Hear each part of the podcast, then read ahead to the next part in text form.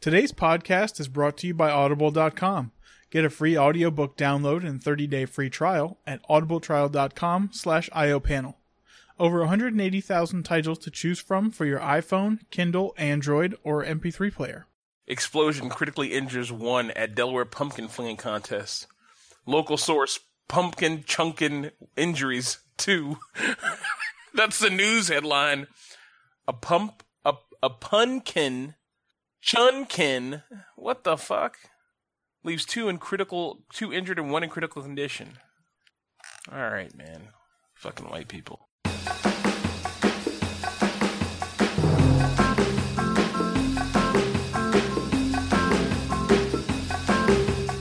What's up, guys? Welcome back to the IO panel. Very exciting day. You are on episode 34. Thanks for tuning in yet again. Uh, it's uh, James. I'm this week's uh, host with the most, and I've got my two uh, evil cohorts, counterparts, counterparts here. Uh, Mr. Uh, Mr. Professional Doctor Neil Ant- Antonio Carlos Danger Blevins. Oh, that's fucking amazing. How you doing, sir? I'm doing very well. Nice. How was your week? Um, it kind of flew by. I don't really have anything to report. I don't think I went anywhere or did anything significant. Just kind of coasted through like it, most of my life. Just made it. Yeah, All seas slide right through. still, I, still, still breathing. I hear you, man. That's how it is, man. Just Yep. continue to exist. Um, um, uh, and uh, uh, Mr. Blower, what's up, man? What's going on? Not a whole lot. M- Michelle, Michelle, Not a whole lot, man. how was your week? It's okay. Just, Okay. just Well, well, once again, do, we're doing the minimum here. yeah, just making it. Um, Yeah, pretty much. Well, you know, James and I we went to a, a gathering last night. That was fun. That's right. Remember the remember remember the fifth of November, the gunpowder treason and plot. Mm-hmm. mm-hmm. Powerful words. Yes, yes. We we we uh, a friend of ours had a bonfire party, and uh, it was less remember the re- remember remember and more forget forget. Yeah. Let the alcohol take you into its warm arms. Yeah, that's true. Yeah, it was a good I was time. walking. I was kind of stumbling around. I was like, "Oh my god, I'm pretty drunk." I was like, Oh, "Okay, yeah. Fall wow. into the fire. Yeah. no, no, There didn't was- have any of that." Some dangerous staggering around though, and um, These Uh, guys so- were grinding tools down and shit. What So- the fuck? Wait, wait. so this is gonna go. I'm not even gonna say what. I mean, this is what I did. So I'm gonna say it. Like me and Michael will just talk about this really quickly. So we went to this party. It's at a friend's house. Wonderful guy. His him and his wife are awesome. And uh, he sent in the invite early on. He said, uh, like on Thursday, he said, "I'm gonna get started early smoking a pork shoulder and chicken and ribs in the smoker around like nine or nine or ten." And I'm gonna start making knives in the forge. I'm gonna fire the forge up and start doing some metal work. If you want to come by, bring some carbon steel, and we'll make a quality knife. And I was like, yes. How can I pass this up? sign me the fuck up, bro? So, um, of course, the night before I had been engaged in shenanigans. Uh, and I woke up at like 12. so I got there at 3 and they were making knives, you know, out of railroad spikes, which was absolutely crazy. And he had like a bunch of garbage metal all over his backyard, like, you know, and he's like, just pick something, we'll make it up, you know. And I actually, we, Michael, you, we, did you see the one that got made, the knife that got made? I saw it from afar. Yeah, so that knife was a that was a railroad spike, I think earlier. Hmm. Um, and I saw them when they started to form it, and it was like him and that guy and his wife were they put it in the in this in the forge, then they pulled it out, then they like bing bing bing bing, you know, they're both hitting it with freaking sledgehammers and breaking it down, and it was amazing to see it come together like that. But so anyway, fast forward, we've all been drinking, eating, it's a mess. It's now like 1 a.m.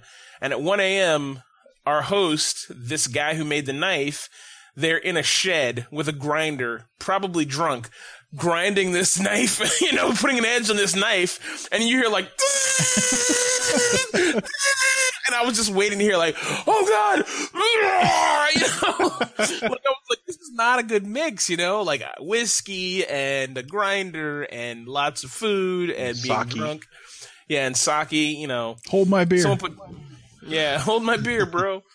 I'm gonna bring my shave my fingers down to a sharpened nub on this grinder. Um, but it was a good time, good people. I had a great time. Michael, did you enjoy yourself? mm-hmm. Mm-hmm. Absolutely good. that sounds like a lot of fun. Oh, it was great, man. It was great. You would love these people, man. You gotta get we gotta get you back to the city. Well, I am a fan of the host, but uh, it was quite a a journey Quite for a me. trip. Yeah. Absolutely. Well, one of these days, if you're uh, back in town, you know, we'll have to get together. Right. Or I could just have my own forge with blackjack and hookers. He's like, Well, oh, uh, forget- Don't forget the like, uh, forge. yeah. just blackjack and hookers. Just blackjack playing hookers. he's like, yeah, it. forget, just forget the whole thing. Yeah. Yeah. um. Okay, so uh, let's dive right in, man. Well, b- I would Uh, like to have a small moment of silence um, for a former friend um, whose name was often mispronounced yet loved by many. Moment of silence for Tricia, please. Oh shit, Thank you, Tricia. Tricia. what the fuck? I thought of that randomly the other day. I, I just wanted to make mention of it. Tr- Trisha. Tr- Tricia. that was great. Mike, I was like- Mike forgot. I forget. Okay. Well, yeah. Anyways, getting into uh, a news story. Adobe, master of all things um, creative, has is working on a new product called Voco. Get it? Huh? Mm-mm. Um, the the presentation starts out pretty funny. The uh, the gentleman from Adobe, whose name is Zeyu Jin, stood up to the podium and was like, um, "You guys have been making some really weird stuff with Photoshop." Um, and then he proceeded to introduce Voco, which is their new audio tool. So, what they can do is if you say read a script for 20 minutes roughly and type in you type in the script to the program and then read it so it learns your voice you can make this program say anything in your voice Huh. Yeah. So it's Photoshop for your voice, kind of. kind i mean kind of um there's a like a seven minute video in the article i actually watched the whole thing it's pretty good um if you guys are familiar with key and Peele, uh jordan uh jordan Peele is sort of commentating on this and they had a recording from his uh from his partner not life partner but comedy partner keegan michael key. Um and he was talking about receiving an award and he was like i ran into the bedroom kissed my dogs and my wife in that order. And what they did as a demonstration um firstly was switch around the words in that sentence and played it back. Now they've still got some work to do because you can tell like oh this was it's kind of a cut right there. Um but it's definitely has potential and he was like but wait there's more we can make it say something that's not in this sentence so he cut out like half the sentence and made it say, "So I ran into the best bedroom, kissed Jordan, and Jordan's like, "Ah, what the fuck?" and goes like, not running off stage, but he's like, "This is ridiculous. That's my private life. You know, you you guys aren't supposed to know about that." Um, but Nice. I think it's uh, I- I would like to play with this, and uh, they point out they have a beta or anything? um, I don't think there's one available yet. And actually, the interface that uh that um Mr. Jin loaded up in I guess Adobe Audition is probably like a plugin for that or something. Looked super basic. It was like a text box with a couple of extra buttons around the sides. Um, had like cut and paste or copy paste functionality. You could move stuff around, but it looked pretty basic. I'm assuming um they have some more user interface work to do and also uh, back end stuff, but it does look pretty promising. He mentioned they are making efforts to um, protect people's voices so you can't just like you know falsify an entire speech or something. He mentions, you know watermarks of some kind or um you know some strategies that they're working on to to prevent things like that. Sounds dangerous. It could be. I mean, anything Like is dangerous if it's used incorrectly or by the wrong people. But he said, you know, this could also be used for um easily like firing out audiobooks, Mm. which would probably affect the um the profits of good audiobook readers. But But audiobooks will get cheaper. Right now, audiobooks are are are um, cost prohibitive Mhm. for most people. is that because of the time the time needed for the person to read it and what they're charging and everything? Yeah, I mean, it's like how much does it cost to have William Shatner come in and record, you know, ten hours of audio? You know what I mean? Right. So it's like, it, and it obviously probably takes him like months, and then it's like cleaning, and then re, you know, recording certain words when he says urinal instead of urinal, or whatever, you know. Yeah. So But uh, I just wanted to make mention of that. It's pretty cool. It's almost like a. Do you remember those?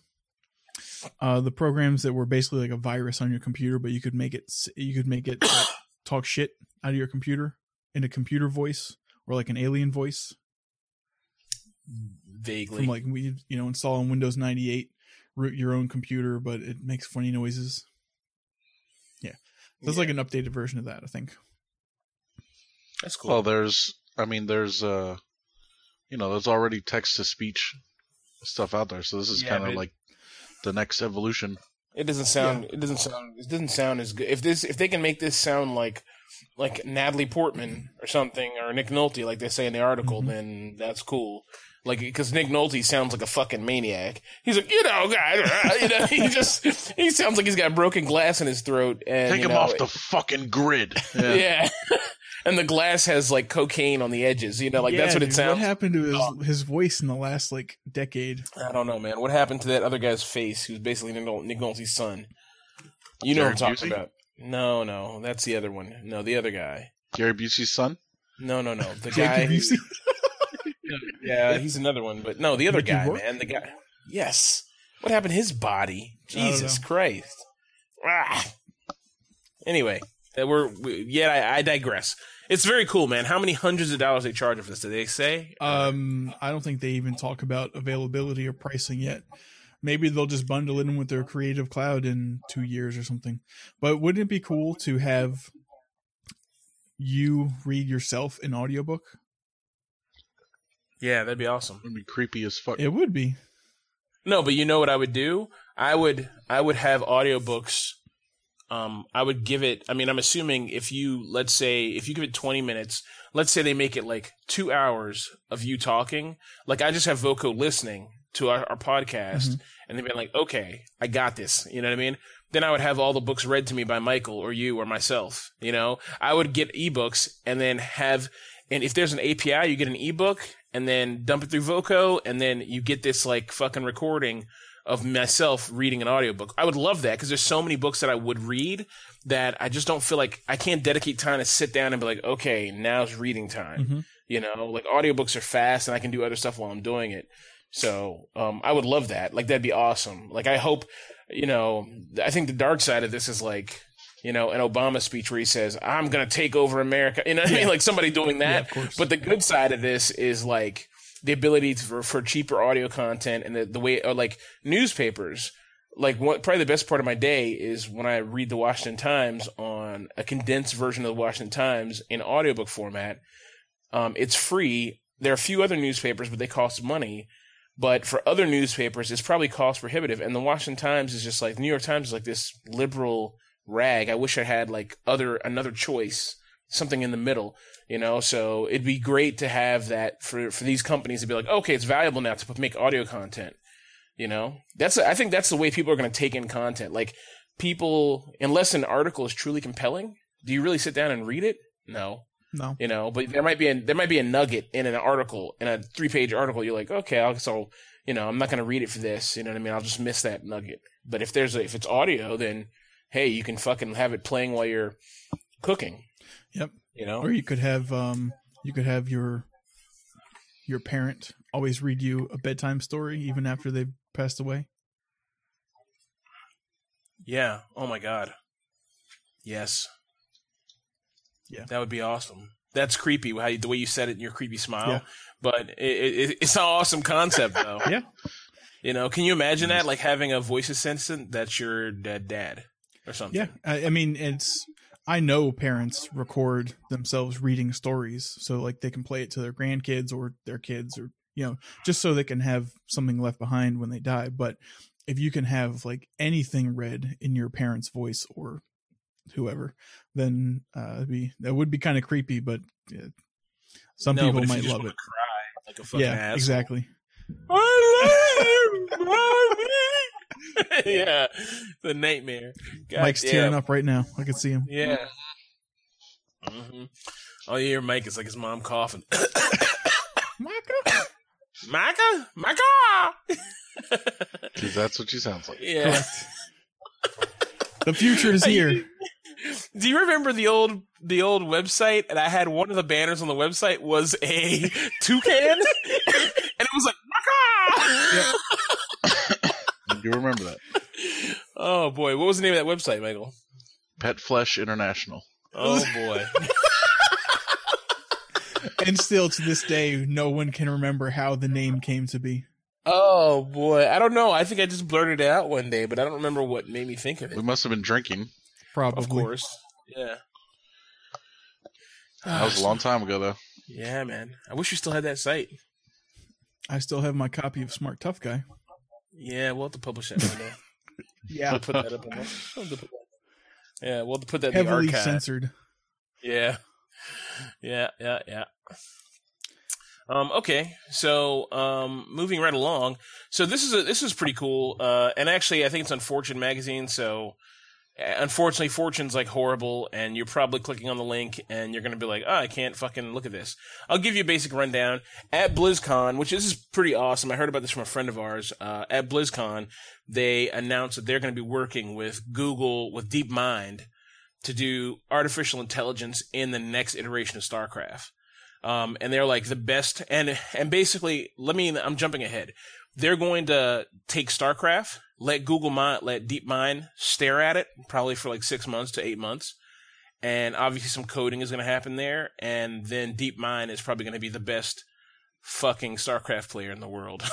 so I think this is fucking awesome though, because and and scary, but um, I think it's awesome because it's only a matter of time before we can get DeepMind into other things that have um stati- finite statistics and certain things you can do. Like like and I'm sorry, the way I'm the way I, what it, what I mean by that is, you know, like Go has there's like so many moves you can make and so many ways you can go and so many things the other player can do so it's predictable. Same thing with StarCraft, but it's more asymmetric than Go is. So, um, if they can master this asymmetric uh, RTS, then there's more things that they can master that are asymmetric, which is like what's the best way to go to work and where you, where you should stop. Um, if you need groceries and do you really need to get that milk or do you have so many days left on the ex- expiration date? Like you can just like, we can like, s- we can take a stick and jam it into our lives and that stick is fucking deep mind and it can spread like a virus and look at everything and, and then combine that to give you the best advice possible. Mm. Just Yeah, your, this doesn't sound I'm- I'm ominous. sold. Okay, it's, it sounds, sorry, it sounds, the way I explained it sounds Like, really take this creepy spike. Jam it in your ear and, and let it control your life. like fucking hypnotoad. Sounds like uh, Skynet. yeah, yeah. Well, I don't know, but I think I think it can potentially be very cool. So, Well, we'll see. I like it because there are some games out there with pretty good AI, but a lot of games have, I mean, their AI is like it's just predictable. So if they can create um, an AI in a game that is unpredictable but still scalable to skill level, then I think that's pretty. That's a pretty big step. Um, yeah. So I, I feel the same way, and I think there's going to be like some amazing things coming out of this. You know, I think I think the future is looking look very good for AI.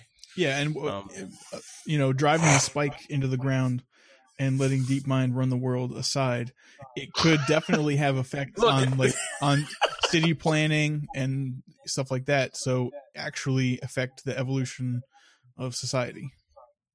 Yeah, and uh, that was like the wrong way to explain Yeah. it, but I mean, uh, just just I look at it and I think to myself, well, this is like a great way to because if you had something else in your life that could take care of that lower level organization, like oh, Like responsibility and yeah, I'm sorry. Yeah, I hate to say that, but it's true. Like we live in a world right now where it's like we're so pulled by all this media that the human brain can't keep up anymore. Like this is in 1952 where you focus on like two or three possible jobs in in a small 50 50 mile span of your small town. Now we're national global human beings. Like now we're like thinking about our podcast and our hobbies and uh, video games and work and then within work within that sector of work you're thinking about seven different projects going on at any time. Like more is expected of us uh, in a far reaching way as human beings than ever. So if i could have a real good thoughtful personal assistant who could look at what i'm doing and say okay we understand you're working on this project. Here's i pulled some information for you in relation to these keywords you know and then you take two seconds, you take like a minute and say, okay, this is all worthless. And it says, okay, I'm going to go get you more. So it does that. And uh, at the same time, it's like, okay, by the way, I placed orders for all this stuff you ordered last month because you're running low according to the, the, the, according to the refrigerator. The IoT refrigerator told me you're running low on these things. So I ordered this stuff. It'll be at the house in two days. You know, I sent an email to the dry cleaners to pick up your dry cleaning, and I sent an email to to the front desk to say, you know what I mean? Like, there's so much you could do if you had an AI or a personal assistant that was like actually just looking at information that we already know that's finite, you know? hmm Anyway, That makes a little So- more sense. yeah. I like that. You know, I yeah. I mean, I nothing will take the place of Hypnotoad in my heart. Yeah. So I thought you were leaning more towards like, ah, I want someone to fucking do my laundry for me so I don't have to do that menial task. Well, dude, I'm waiting for someone to invent the the side by side, like the washing machine, a washing machine where you load your clothes in the top, Yeah. and then sometime during the day while you're gone, the clothes fall out of it onto the Into a shredder and they're gone. and new ones show up at your doorstep the next day with Amazon Prime. exactly, exactly. I was gonna say into a dryer, but yeah, I like I, I would love like a box. Like if I could designate maybe a twelve by six foot by three foot deep big ass fucking wall and it's just a smart dryer where you load clothes in here and it shits out clean pressed and folded clothes at the bottom perfect i'd buy that i pay like fucking six thousand dollars for that You could You know? definitely do that if you wore the same outfit every day. Always. Because then you could build a custom machine to like fold this size shirt in this way and put it here. That's true. Yeah, that's true. I didn't think about that. There's a lot of. Anyway, Yeah. that's another show. That's Yeah. that's our invention show. um, it's called IO Panel Invents. Uh, go look for it. It's actually a thing. It exists. Mhm. Okay, so moving right along. Um, Microsoft Surface Studio that was announced this week at the at one of the Microsoft at the Microsoft show, um, which was a day before the Apple show. Uh, this is kind of noteworthy because, and I'm only going to briefly about this because Microsoft released Microsoft they released Surface Studio. Um, it's a 28 inch tablet all-in-one PC thing. Runs Windows 10.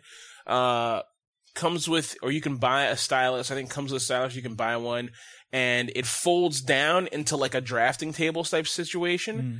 But everyone who's played with it so far says it's amazing. And they say that it's powerful it's the screen is amazing like it's off the charts great.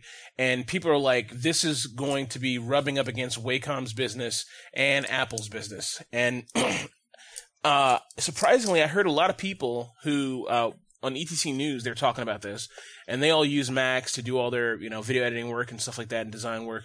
And they were like you know apple's kind of abandoned us in the last several years, they really haven't iterated or done anything, you know? Um, and, you know, I think all of us can agree that Apple, in our mind, if you say, what do I get? I need to use Photoshop. I need a design system. They're like, get a Mac, you know? Um, well, that was always the classic answer, but I don't think that's been true for a while now. It, I, I guess it's not, and I didn't know that. it has I been mean, true get- for a couple of things, like video editing.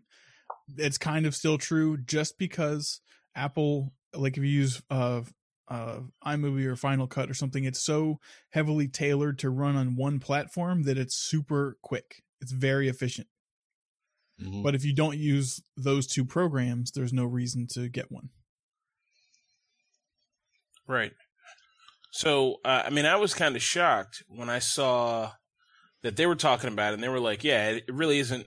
It really isn't that like that anymore." And Apple has kind of been kind of abandoned this whole community that made that really brought them back. Like before, there before anyone cared about iPads, I, iPads or freaking Apple Airs or whatever. The design community made having a Mac cool again. So it's kind of interesting to see Microsoft iterate and be like, okay, here, we've made something for you. It's crazily expensive, but it's not that bad. Um, $4,500 to, uh, Three thousand for the base one, I guess. for the base one. Yeah, for the base one. But who buys base? Come on, man. Were you fucking hobos here? Come on. We're we're Okay. artistic professionals. Exactly. hmm Exactly. But uh, Nv- NVIDIA GeForce 965M uh, GPU, 8 gigs of RAM. That's the base one. I mean, it's. I read the article. I'm not going to go through it all, but it looks like a really cool device. And then on the other hand, a day later, Apple does their release, and they're like, "Hey, we took the same old iPod, the same old uh, Apple laptop that you love." Added a few features, made it a little bit faster, and now we've added an LCD panel where you can move your finger across. It's a special proprietary nothing. And all I thought when I saw that, I was like, this is something Sony would have done in the 90s. Mhm. You know, and Michael, you, you, I mean, uh, Evan and Michael, you guys both worked with me. You know what I'm talking about. Sony came up with these amazing, hmm cool, one-off gadgets that only worked on their machines, and that you look at it and you'd be like, "Who? Where are the drivers for this? Like, what are you gonna do when you wipe this machine?" And it was the same. It's the same kind of thing. Like they put a tiny strip of LCD above the keyboard and get rid of the function keys, and so now you have this like. I don't know what it is. It's cool, It's a If- contextual, uh, you know, thing. Like it can change depending on what on what program you're in or Yeah. whatever.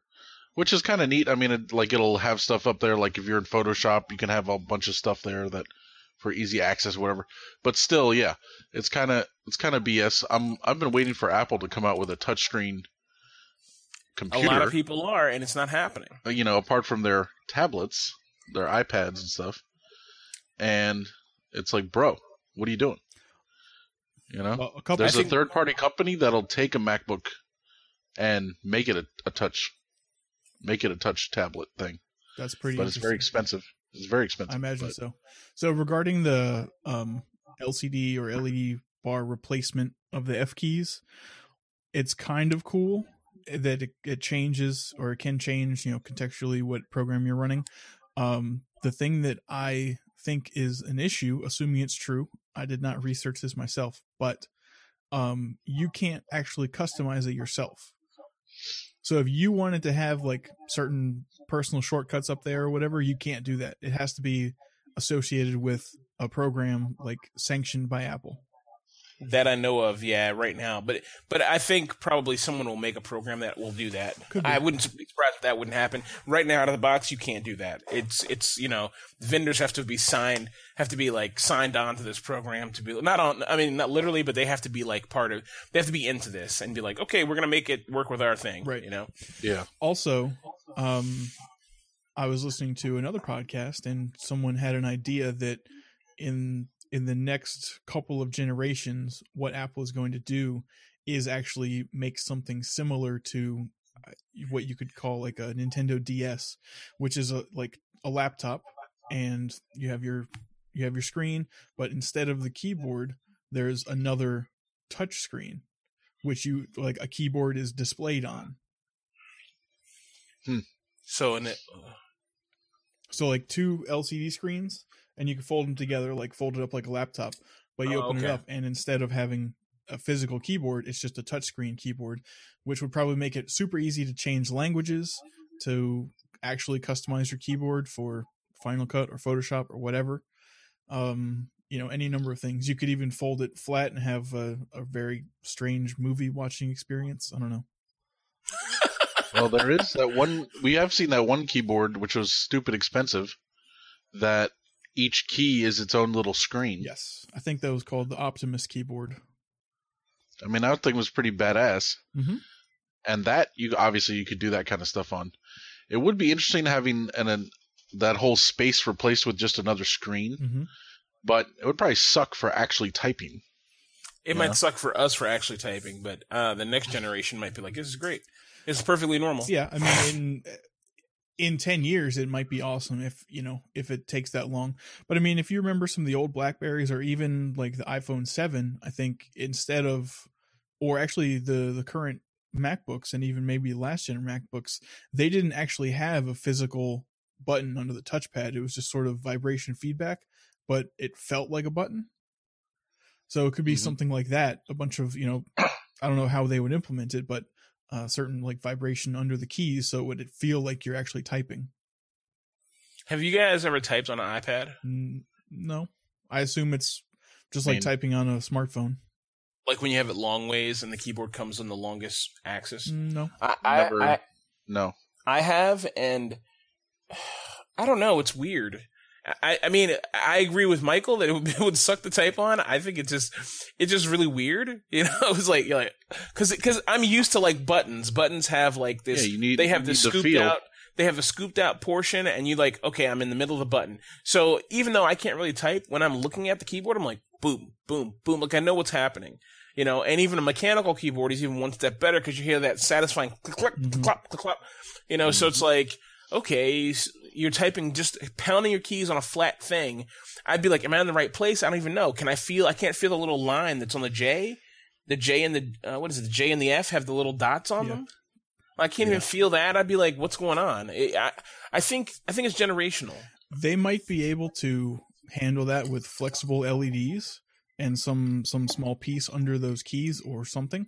But also, eh, the brand new MacBooks, they're I think they use a scissor switch or a butterfly switch um, keyboard, and its travel distance is like one or two millimeters.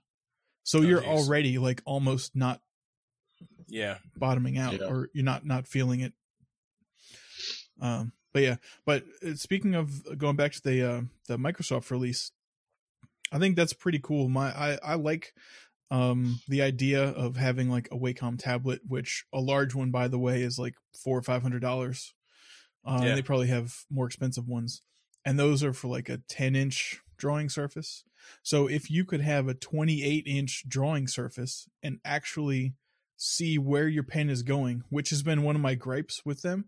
Like if you use a tablet, it's off to the side and you're looking at the screen and you can kind of see the cursor where you know where the pen tip is. But if you look down at your at the drawing pad, it would be so much more helpful if you could actually see what you've been drawing. You know what I mean? Like if you can just Right. draw on the screen so it's consistent. Um I you know, I think that'd Maybe, be maybe they need to. Well, that's that's true. Maybe what they need to do is make it so you can use a tablet-like device, like an iPad, and use that as your Wacom tablet, Mhm. but it's actually drawing on the, but but it's doing it through your computer. You know what I mean? Mhm. That'd be kind of cool. another reason to have the uh, dual touchscreen MacBook Pro. That's what I was thinking. You it wouldn't have to just be a keyboard. Yeah. You know. Yeah, that's something. Um, Apple, I hope you're listening. Mm-hmm. Okay, so just really quickly, so the biggest competitor to this Microsoft product is by a company called Cintiq. hmm I think Wacom owns them. Yeah. So their their their display is uh the only difference between their display and the Microsoft display. The Microsoft display has a higher resolution overall, but their display has a higher pin touch sensitivity. Mhm. Which makes sense because with the it's like an artist pad, so it's designed to be like, okay, this much means this much, this much, you know what I mean? Yep. And it's finger touch is more sensitive. The touch overall is like way more sensitive than the Microsoft pad. But I still think like this Microsoft thing, if you're just trying to get into like, if you want to be an artist or just fucking have a like you're some rich douche who has like loves to spend a lot of money, you know, uh, we know those guys. you know, then that's a fucking awesome pad. So I'll put a link to this ETC news article where they talk about this. Um, it's a video, so it's like 25 minutes long, but it's the first part of the thing they talk about. So where I picked up on it, it's very interesting. Um, definitely a worthy. If you read. look at so Microsoft has a, a video for this for this new device. And if you look at that video and you look at the video for the new MacBook Pro that just came out hmm from Apple, the videos are like so similar. it's crazy. Like they're both like Microsoft is definitely taking a, a page out of Apple's book, you know, and trying to make it all fancy and look cool and which is fine. I don't see why not. I mean, aesthetics matter to some extent. yeah. Mm-hmm. Mm-hmm.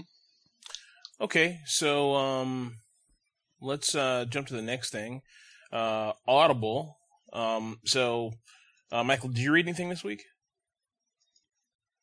Um, did I read anything this week? You reread something, didn't you? Yeah, I finished reading the the Fear Saga, or rereading the Fear Saga.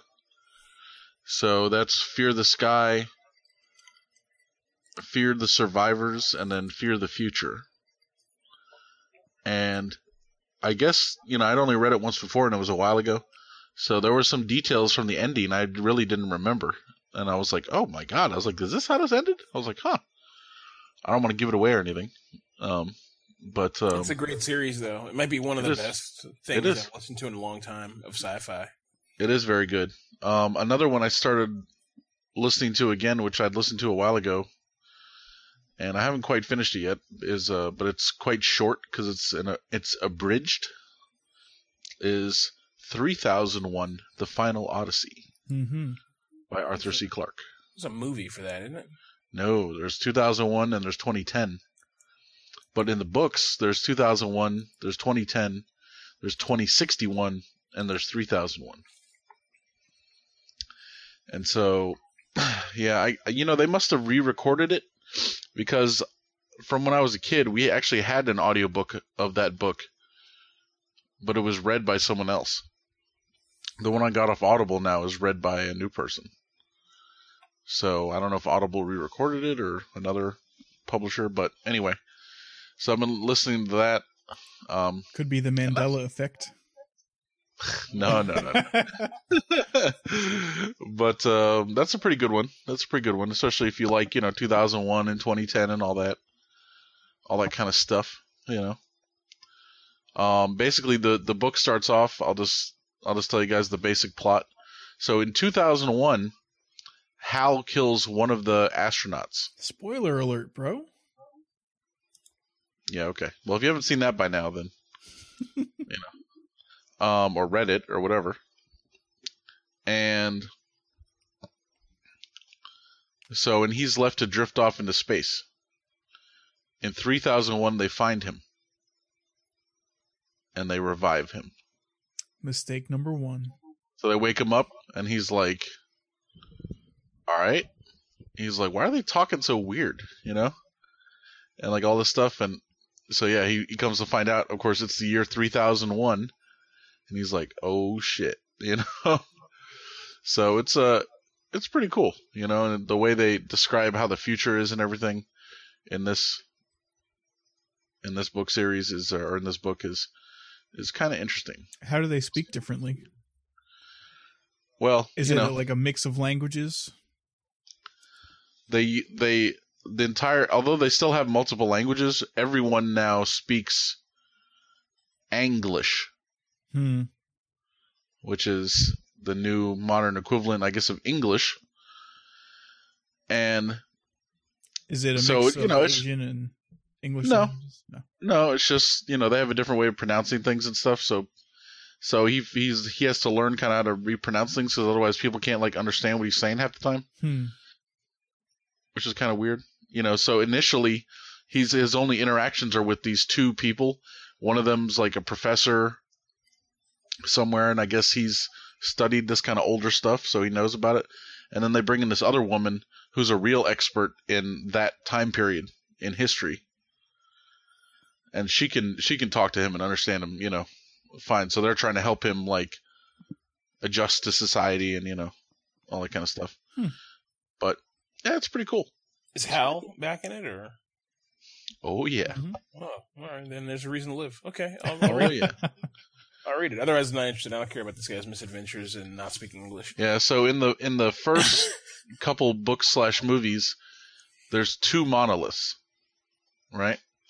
There's they find the one on the moon in 2001, and then it turns out there's one out by uh, Jupiter, right? In this book, it's revealed there's a third monolith they found on Earth, Mm, buried, you know, the seventh And chevron. in- yeah, and it was in it was buried in Africa, you know, when like mil- millions years. locations. It's like, yeah, exactly. It's like four million years old or something. That's actually So- that's pretty cool, actually. Why haven't they made Oh, a movie? It's neat. I don't know. I don't know. It's pretty cool. It's pretty cool. I like it. Is this by Kubrick or? Well, Kubrick's a director. No, no. Okay, sorry. He directed them. He made them. He Sorry. directed 2001, Sorry, but no, the, all the books are by Arthur C. Clarke, Oh, okay. who was a you know a famous sci-fi author. Yeah, I know who he is. He's the guy, the the time machine guy. the Time Machine guy. Yeah. Was he? Did he do? Uh, I don't know what that means. Captain Nemo, like ten thousand leagues under the sea, stuff like that. No. No. He he did a time machine. Book. That's Jules Verne, Jewel- Okay. and the Time Machine is by H.G. Wells. Oh. So I'm not sure oh, what you know these are all the James same people, is, right? is referring to here, okay. but that's All right. okay. That's all right. Now we have to read them all, so we know. I, you know, I've never read a Jules Verne book, not one. Me neither. There's ten, you know, ten thousand leagues under the sea. There's um, there's one I forget what it's called. I don't know if it's called from Earth to, from Earth to the Moon or it's about them going to the moon. And apparently, if you read that, like this guy accurately predicted when we would go to the moon and how we would do it. Hmm. Like a full like almost hundred years before it happened. You know. Like in like in like 1870, he pre- he predicted all this when there was no such thing as a rocket. You know. So what if he he came up with the idea in 1870 and is actually a vampire slash Highlander and became President Kennedy or one of his advisors and initiated um, the steps to to make Hmm. us fulfill his dream. Could be. I was going the other direction. Oh, he's a time traveler. Yeah. Hmm. I think He's one of those ideas is slightly more feasible than the other, Mike. He's a ti- he's, no, no. He's a time traveling vampire. Yes. There we go. Why not both? That's right. Yep. You know, Evan once told me if I was a vampire, he would kill me. Oh, definitely. Dude, if I was, if you were a vampire, I'd be like, yo, hook me up, bro. Yeah. See what the fuck? Nah, then we're like super bonded. I mean, we're friends now, but That's Mm-mm. true. That's true. They'd be, they'd be like, mm. it's like, Bro, ah, get your mouth pro- off my neck. Like, I'm, I'm Mike's progeny. Yeah. it's like this sounds horrible. oh, You are my brood, or whatever. Yeah. I don't know. I mean, we don't can hang out and stuff. the brood witch. You want bacon? No bacon on this sandwich? He's like, you have to eat Oh. all of it. It's like the sun dried tomatoes. I took them off. They're disgusting. yeah, the brood witch. It's like, Uh, come on, eat them. You'll like them. It's like, yeah, you keep saying that, but no. Great. Best, best episode ever. It is a good episode. It is a good episode. Um, James, you see that thing I tagged you in? that one in the Boost Mobile episode. Yeah, I saw it. that was funny. Adult Swim is We wet. crazy again. You know. Yeah. I didn't watch the video. I saw it. I meant to go back and look at it. I haven't watched it. I gotta look at it. Yeah. I saw that you tagged me, and I was like, "Oh, I gotta make, I gotta make enough to watch this." Okay, so I was gonna say something about something. Uh, oh You yeah, read, you read anything, James? yeah. Um, I read. Um, so I finished. I, I, I'm. Ti- I saw- Yes, it's the porn. Titians. No, Titians. Titans. Oh, Titans. Okay. Oh, I'll, I'll let you correct language. it. Yes. Sorry, Titian is a very the- old character. The Titians. The Titians are here. Tissues. Titians. Um, all right. So anyway, I finished Titans. Uh, it's not bad. I, I, I really don't remember the end of it because I fell asleep. Um, mo- I mean, I'll be honest with you. The book is good. I have to kind of re-listen to the last chapter. Solid endorsement. The book is the book is good, but it's kind of slow for me. And uh, when there was a- interesting parts, I don't know. Uh, I'll say this: the way the book starts, you have the main character. He's this immortal guy who doesn't know why he's immortal. He's lived for 3,000 years and he's just been hiding under the radar, kind of living, getting married, faking his death, and then re- mix and repeat. You know what I mean? And he's wandered the entire world having all these experiences and all this life. And so he's, uh, so he was like, brought, he was at a party and this AI came to talk to him in like 2060 or something like that.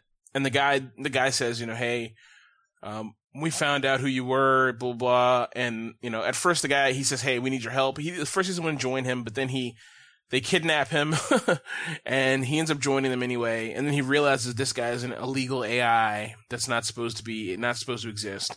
And then the shenanigans ensue. Well, ch- when chapter one ends, they start out with the end, the beginning of another story for like the first five minutes of the next chapter. And they do that for every chapter from that point on. They begin the first five minutes of, so there's two stories going on simultaneously. One story, but it takes you like six chapters to realize what the first, the first five minute story is and what it's about. Like you don't know what it's about or who they're talking to. And I'm like, what's going on in this, in this fucking thing? Um, that was probably my problem with the with the thing. So what happened was it threw me off so hardcore because there's no con- there's no context to be like what connects these two stories together. So I was just like, you know, until like six chapters in, and so I was basically not paying attention because I was like, I don't know what's happening. You know, it's very confusing. But uh, once you get into it, it's a good story. It's solid, and there's an interesting history angle to it, which I think is kind of cool, and it's really well done. They don't beat you the, over the head with the fact like I saw when Kennedy died, I saw when Kubla Kai did whatever. Like it's not like that. You know what I mean? It's like, hey, I was fucking sweeping up in Athens. I never saw anything cool. Like it's like it's like it's like that. Like he's just a regular dude. Um, uh, one other note about the book I talked about last week that I heavily endorse, which I think everyone should go read. Uh, we Are Legion, We Are Bob, the Bobiverse, book one. Um, in that book, when he's speaking to the guy who turned him on the Mhm. first time as a drone, that guy, um, is a trained history major because he speaks English of that period. But they have a couple times when regular people come to talk and they all sound like idiots. It's like, he don't know people stuff, n- axe head. You know what I mean? It's like, what? you know? And, and a couple times the guy's like, what the hell are you guys talking about? And the guy's like, oh, sorry, Bob. Is, uh, I'm speaking you the old English and they're speaking new English. And he's like, that's not English of any kind. That's Yeah. like dummy, you know? He's like, you're speaking idiot, you know? oh, Um, that's like in um, Don't worry, that Scroat. movie. My wife is tardy. She's a pilot Yeah. now. Yeah, it's like that. It's exactly like that. So um, that I thought was really good. That's a really cool, uh, really cool action of it. But yeah, so that's the book I read this week, Titans. Uh, the next thing that's on my list is let's see here. Uh, I gotta finish Titans. Would just gonna take me like 15 minutes before I finish that. How long is it? Like seven It- hours it- or something? Oh, there we go. Just started again here. Um, few book details. Mm-hmm. 10 hours, which is actually short for a book I would get. Um, normally I try to get the books in the 14 hour range. Trying to get the value for your money. Yeah, man, because it's, uh, when you use it, like you're committed, you're not committed. You can return the books on Audible, which is nice, but it, it sucks to return them. You know what I mean? Because you have only have so many return credits or whatever they call it. So, and I don't want to, it's like an investment. Like when I go pick a book, I read the thing, I read the synopsis, and I have to go through a million books to find just the right one I want to watch. So I don't want to invest like two hours on a book and be like, this sucks. Mm-hmm. So I hate to find the wrong book. So normally times I'll stick books out. I'll stick it out even though I don't like a book just so because of all the time invested in picking it, at least to me. What's the name of that Bob book again? Um, We Are Legion? We We Are Legion, We Are Bob, the Bobiverse book one. Is that Okay. ridiculous? Yeah. James, you and I should talk about a super secret coupon code for Audible books that both myself and Mike have uh, benefited from.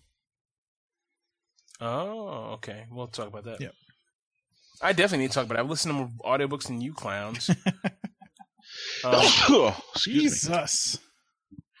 Okay, so there was one more thing book related I wanted to mention, but I can't remember what it was now. So Oh, James, I, I wanted to ask you. Um, Yeah. So I have a book in my library that I still haven't listened to yet. The it's by John Scalzi, hmm Old Man's War. yeah, it's great. I need to check that out, right? Oh yeah, it's a good book. I couldn't I couldn't bear to listen to the next book, but it's probably good too. Um, I just couldn't listen to it because it. I don't like books that I don't like books that build a universe. I like to sit with one character and stay with that character for a long time, and then meet new characters, then build the universe. And this book jumps around. The ne- the second book two jumps around from the main character to other characters. And John Scalzi is an amazing sci-fi writer. He's absolutely amazing. So if you've never heard of him, he he's got uh the Old Man's War. He's got uh what else? Michael, he's got a bunch of books that we like. Is it Red Shirts? Red Shirts is one did, of his. Did he write that one? Yeah, Fuzzy Nation is one of his. Um, hold on, let me look here, because he is a pretty prolific uh writer. Yeah, Red Shirts is pretty cool. Um, I th- I'm pretty sure we talked about that before. Yes, it's kind of like a, it's kind of like uh, they're making fun of Star Trek, you know, Mm-hmm. kind of thing. But it's it's good. Yeah, there's a new one called The Dispatcher, and the reader of The Dispatcher is Zachary Quinto, which I'm kind of scared to read this because it's pr- it's only two hours long. But dude, Zachary Quinto, he's like one of my favorite actors. He's the guy who plays uh Spock. he's the is Spock and also the bad guy in Heroes, which is fucking amazing. Si- holy shit, he's fucking. He was he was the best. he was the best. Like- he was the best character in the fucking show. If we could, if any of us could be superheroes, we'd probably be that guy. yeah, exactly. If we had any forethought and like chose, we're able to choose what our superpower was. yeah, I want to fly. Fuck. Fuck. Let me cut your head open. Now I can fly. Yeah, exactly. Um. Got to be like Meg. She gets her superpower. She can grow her nails Oh god. Yeah. on command. Um, okay, so another one is Lock In. That one's narrated by Wil Wheaton. He loves having Wil Wheaton, Wil Wheaton read. Um, so Lock In, I've, I have that book. It's awesome. Uh, there's Fuzzy Nation. I haven't read that one yet. Uh, that's also narrated by Wil Wheaton. Old Man's War. Um, yeah, that's read by William Dufris. Like, what the hell? Um, and the sequel to Old Man's War is The End of All Things, The Ghost Brigades, Human Division. There's a bunch of them. Uh, another one I've read by him, uh, Android's Dream. Uh, do androids dream of uh, sheep? You know, or it's called the Android's Dream, but it's that quote from whoever that guy is. Uh, when androids dream, do they dream of sheep or something like that? Um, And who is that by? That's um, that's by John Scalzi. no, no. But so the that book is the android's dream, Yeah, right? But what's that? What's that quote? Or that's that's It's another from- book. it's the that's name of a book. I can't remember the name of the book though. I That's can't Do Androids Dream of Electric Sheep yeah, that's by it. Philip K. Dick. There you go. yes, there you go. Which is Um, of course that's that's what Blade Runner is based on. Yeah, Ooh, So, we have uh, something and it- related to that coming up later. Yeah. Mhm. And Android's Dream is really good. Um, I don't think it's Blade Runner esque, but it is very good. Um, so there's a lot of good books. John Scalzi's a great, great, great uh, reader, great, great writer. Excuse me. Definitely worth time to pick up a book by him. Very good. Excellent. Yeah. Um, okay, so let's jump on down. Uh, unless we got, unless someone has some for Nope. no. Okay, let's jump on down. So, um, Evan, I don't think you've played this. I wanted to ask you if you've seen or played the Titanfall multiplayer. It's supposed to be the fastest multiplayer out there right now. It's supposed to be off the fucking hook. uh, I presume you mean Titanfall 2? Yes, TF2, not Team Fortress 2. The cancer of the internet, Team Fortress Yeah. 2. um, No, I have not. I have seen some short clips of it, and it looks awesome. Um, I I briefly played the first Titanfall, and it was pretty fun. Um, playing with friends online, it's you know that always kind of makes it fun. But it, even with its features, like it was one of the first games to have like wall running. and Right. stuff like that. Little like jetpack boosts combined with that, you can actually move around very well. But um, I didn't have a lot of fun because of one of the features that was supposed to make it fun. Like you can call, you can summon basically a mech and fight in the mech. But I found that super confusing and just trying to like take down mechs and take down other people as a essentially a soldier uh, was difficult. So I kind of stopped playing after like a week. Okay, okay. So the new one is basically same premise. I think um, there's calling down titans and all that stuff. Um, I think I talked to you guys about the single player last week. I watched a playthrough of it. It looks really cool. The story's good. It's just too short. Um, and I think eh, the, ti- the they said that it's even faster now. But if you didn't like the mix, what is, which I can understand would be annoying because like when I watched the playthrough, I was like, oh. When I watched the playthrough, I was like, oh, you know, he's wall running now, and now he's in a thing. Can the mechs wall run? No, they can't. So now there's like this mixed mixed situation where you're like, I built this skill set and I want to do this, but you can't. So I feel like it would cause like uh cause I don't know how to better way to say it. Like it would cause like trigger hesitation. Mm-hmm. Like when you're like now you have to think in a new mode because you're in a Titan. So yeah. Um Can Titans wall run now? no they can't. Ah, shit, that'd be awesome. Yeah, that exactly, exactly. Because then you could like have similar controls across the board. But no, Titans have a bunch. They have a new set of a whole new set of other features, Mm-hmm. including the core um, thing where they charge up a thing and they can fire, do other core maneuvers and fire multiple weapons and all this kind of stuff. Um, it's cool. I can see it'd be cool, but I think it would be annoying, and I don't think the maps are. I don't know how big the maps are, but anyway. So I wanted to ask you about that. Now, the other thing that I want to talk about, as far as game theory is concerned, um, is Call of Duty, uh, Infin- Infinite Warfare. Uh, I watched a playthrough of this, and I know people are like, does he even play games? Like, does he even like games? he just watches playthroughs. Um, I hate spending money on games uh, because what's going to happen is I'm going to play it, and I'm like, this is a great game, and I'm only going to play it. I'm going to play it all the way through, play it once, and then I'm never going to touch it again because I don't like the multiplayer first-person shooters. The maps are too small, too confined, and I don't want to play that kind of way. And I like to play tactically. I don't want to like whatever, you know, like run and go ham. You know what I mean? Uh, so these games aren't like Call of Duty's just not for me. It's the wrong crowd. But I've always loved and enjoyed the Call of Duty story modes. And this one, the play, I, I thought the story was great.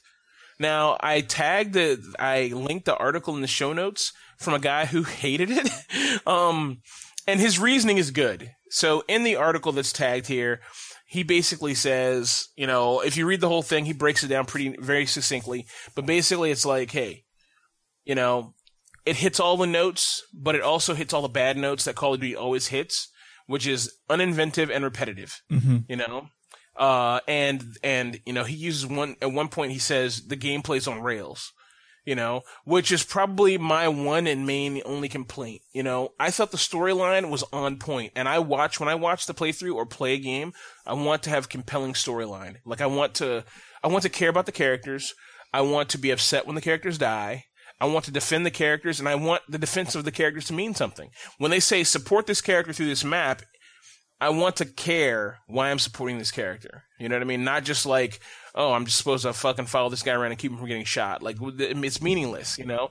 It doesn't add to my gameplay enjoyment. So, uh, I want to, so this, this offers, this brings that, you know, it, it, it builds wonderful characters that you care about. Uh, there's a couple characters in there that are like lame ducks, like Salt. Um, she's the, she's his, she's the leader, the commander's uh, second lieutenant, or she's still to the other lieutenant in charge on the carrier Retribution, and and uh, she's like a kind of one shot. There's no romance.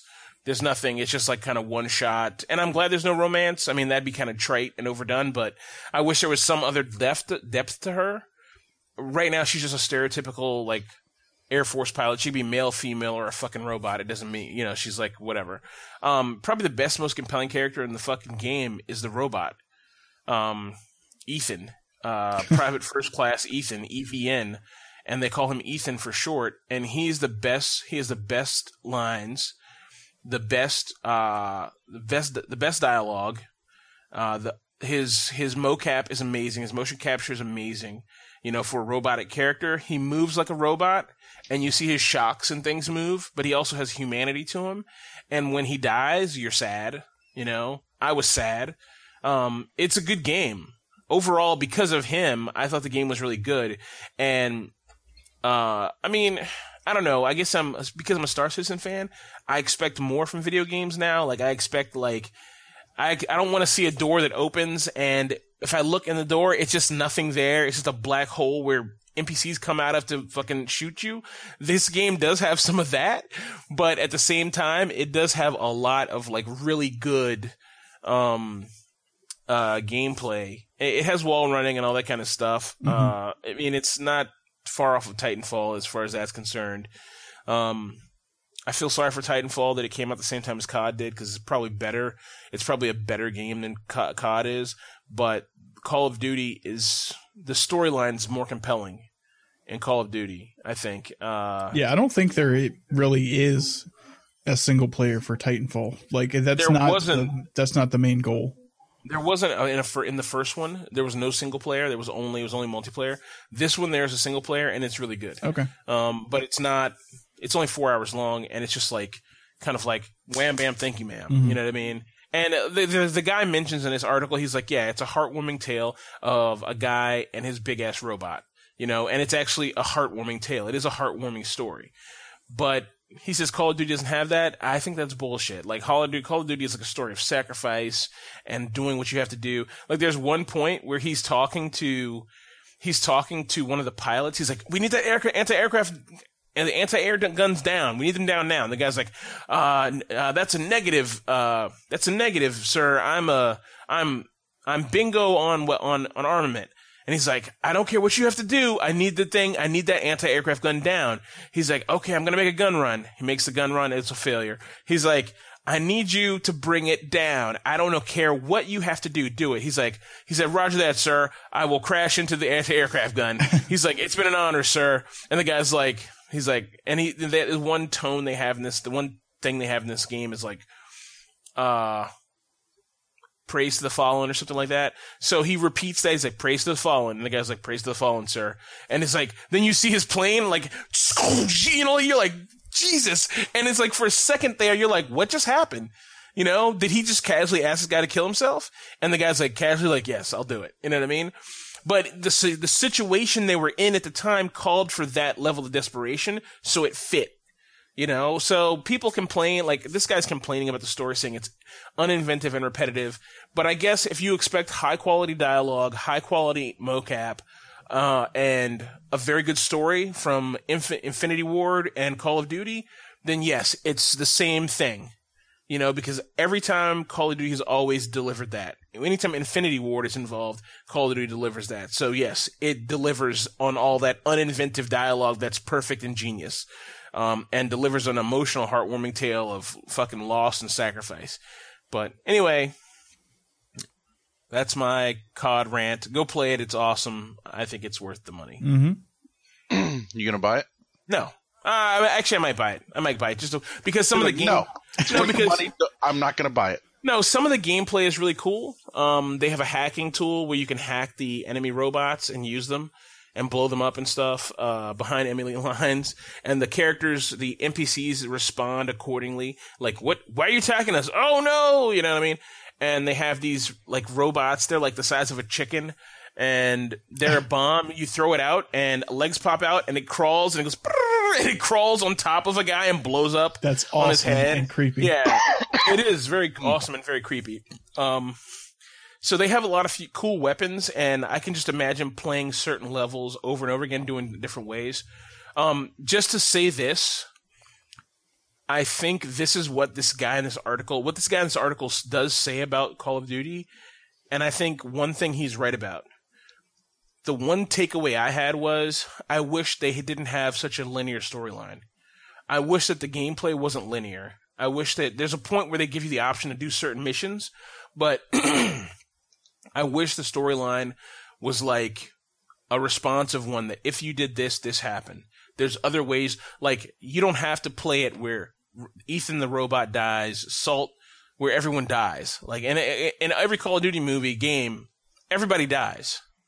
That's always how Call of Duty is. Everybody fucking dies. You die, your main character dies. There's no way around it. Everyone dies. Um, for maximum sadness, you know. But and realism because we're all gonna And re- die. I guess so, yeah. but I wish that they would make it so it wasn't like that. Like it didn't have to be like that. Like characters do things that's like un that that you're like, why didn't you have fucking grenade? You could have just solved this problem with a grenade. Like it's like okay, you know, I wish that they had. I wish they had made multiple storylines instead of cranking out a game that's really good, but I wish there was more to it. Like I wish there was more, and it doesn't seem like right now there's more. So I don't know. Um, that's my complaint, and that's like if there was more to it, I probably would definitely buy it. But for sixty nine dollars, um, or 60 59 dollars, I'm probably not going to pick it up until it goes on sale for like twenty bucks, and that'll be eight months down the road. hmm You know. At least it's not vaporware. Yeah, it's not vaporware. You're right. Go to one of those. Uh, go to one of the Russian CD key websites, and you can buy a, a Steam key for like thirty-seven bucks. Oh, there you go. Perfect. Is that true, Evan? Uh, I haven't checked, but yeah, generally, you can you can find some cheap deals out there from from those trustworthy Russians. Mm-hmm. da, da, it work, it work. Yeah, Yes. like okay. Sounds like you dealt with them before, Michael. He's like, Yeah. yeah, yeah, okay, okay. Well, you know. He's a pro. Yep. Yep. Uh, shall we talk about uh, our Yum update, our fat chat? Who wants to sing the jingle this week? Mm-hmm. Yeah, there's no jingle. There's only uh, uh, what's it called? Sadness and failure. Yeah, sadness and failure, Heartbreak. Uh, heartbreak. Um, there's no jingle, but there's plenty of jiggle. oh, Oh, yeah, that's right. So, uh, as you all and our listeners probably know, we are currently in a weight loss competition. We have about six weeks left. Is that uh, fair to say? Just before Christmas is when when it's uh, over. So, uh, I went. I've been going to the gym diligently, which I have come to enjoy. So I'm thankful for that. Uh, the gym that I go to has a scale combined with a body fat meter, and it calculates BMI and uh, breaks down um, all your your vitals that do not come from a doctor whatsoever. And uh, the one complaint I have about my gym is that it's fairly inconsistent about its machinery.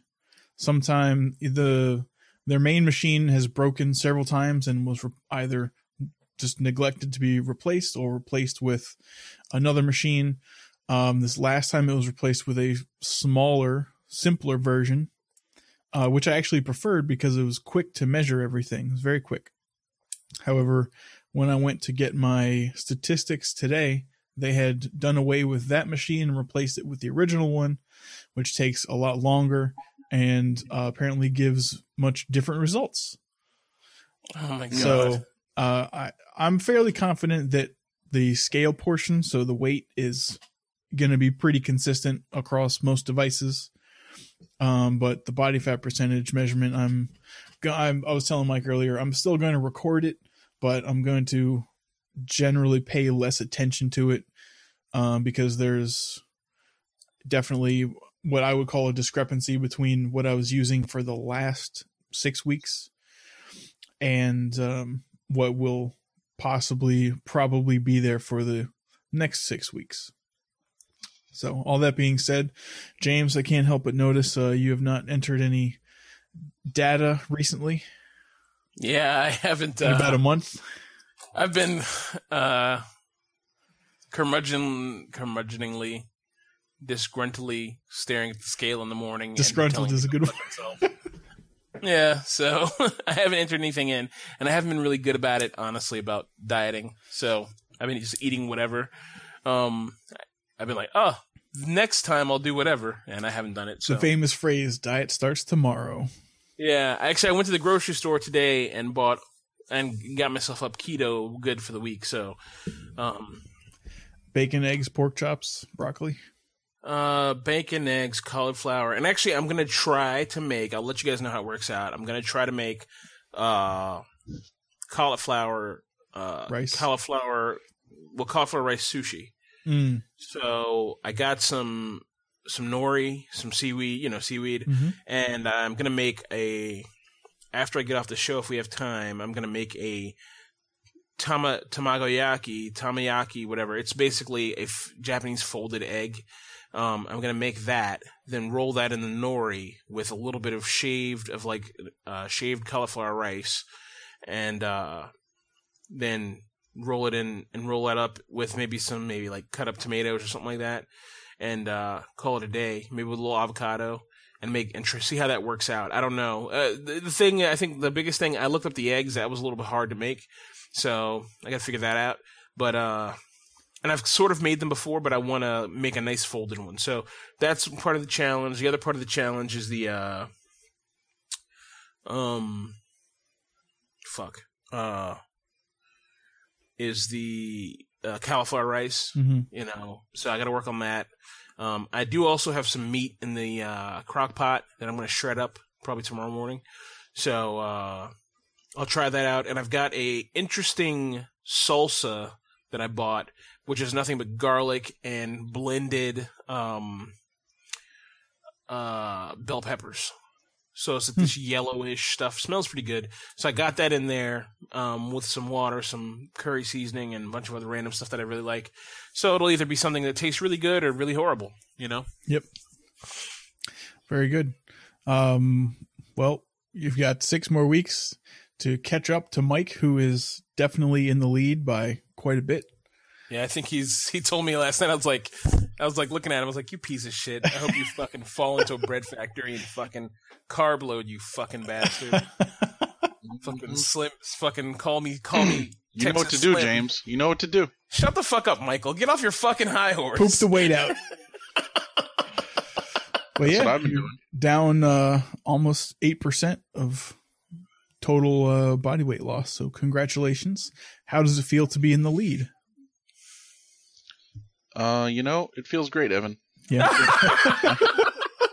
No, I mean so humble. exactly. No, um, I mean, I I don't really care about that. Although it is a good motivator, I guess. But um, I'm just happy to be losing weight, and you know, I told you guys already, my back stopped hurting since I've lost the weight. My, I have to keep on putting my belt tighter and tighter. Have you had to add any new holes yet? Not yet. It was a pretty. It was you know when I f- first started on this journey, it was almost at its max. Mhm. So. So I'm getting you know progressively progressively tighter, but it still has a few holes to go. So Right. So do you notice a difference in how your pants fit or shirts fit or anything like that also? um, I mean the pants definitely. Mm-hmm. Yeah. Even though I've been putting the belt even like a loop or even two two loops, not a loop, but you know, um, tighter. Mm-hmm. and sometimes I still have to pull my pants up. I'm like, geez, you know. Mm. And now the pants are just like almost too big now, you know. Yeah. The That's a pants great themselves. Well, That's awesome. money spent on uh, smaller clothes is money well spent. mm-hmm. Mm-hmm. Exactly. So yeah, man, I'm uh, you know, I'm very happy, and I you know want to keep going.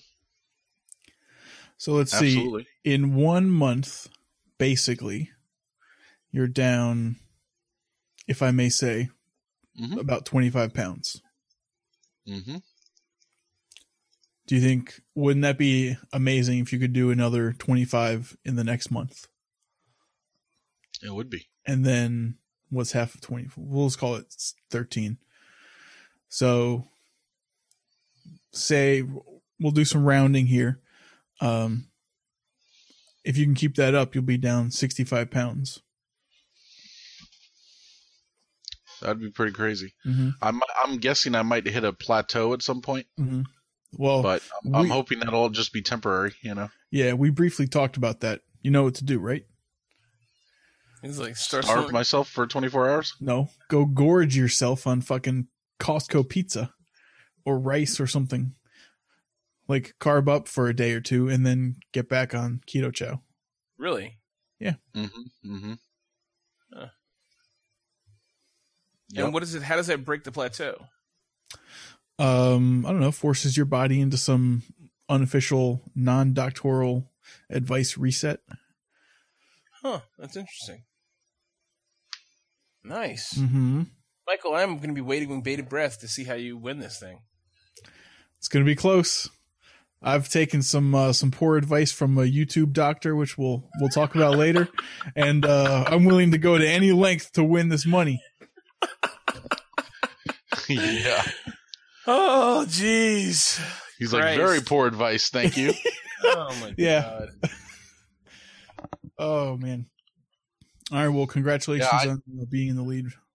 Well, Right thank you. I didn't even realize I was that that low. I had no idea. I was like, honestly, I've been dreading getting on the scale. I was like, oh my god. I was like, it's gonna say I haven't lost any weight, or I'm down a pound or something. I'm gonna be like, uh, all right. Mm-hmm. But I was like, whoa. I'm like way down. I thought there was something wrong with the scale.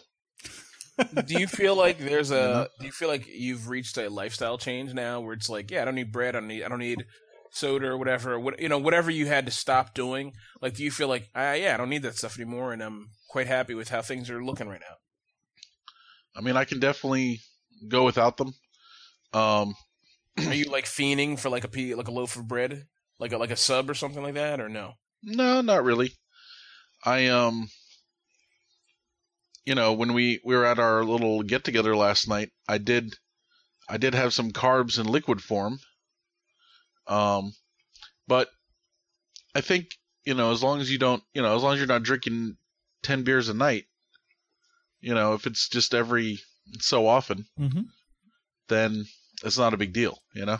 Yeah, I mean, you've you've seen what it's like to be without these things, and you're like, it's Mm. not so bad. If you want a sandwich, have a sandwich, not like six sandwiches, and you're fine. Right. Yeah, exactly. Like today I actually I did go to Chipotle and I got a burrito bowl Mm-hmm.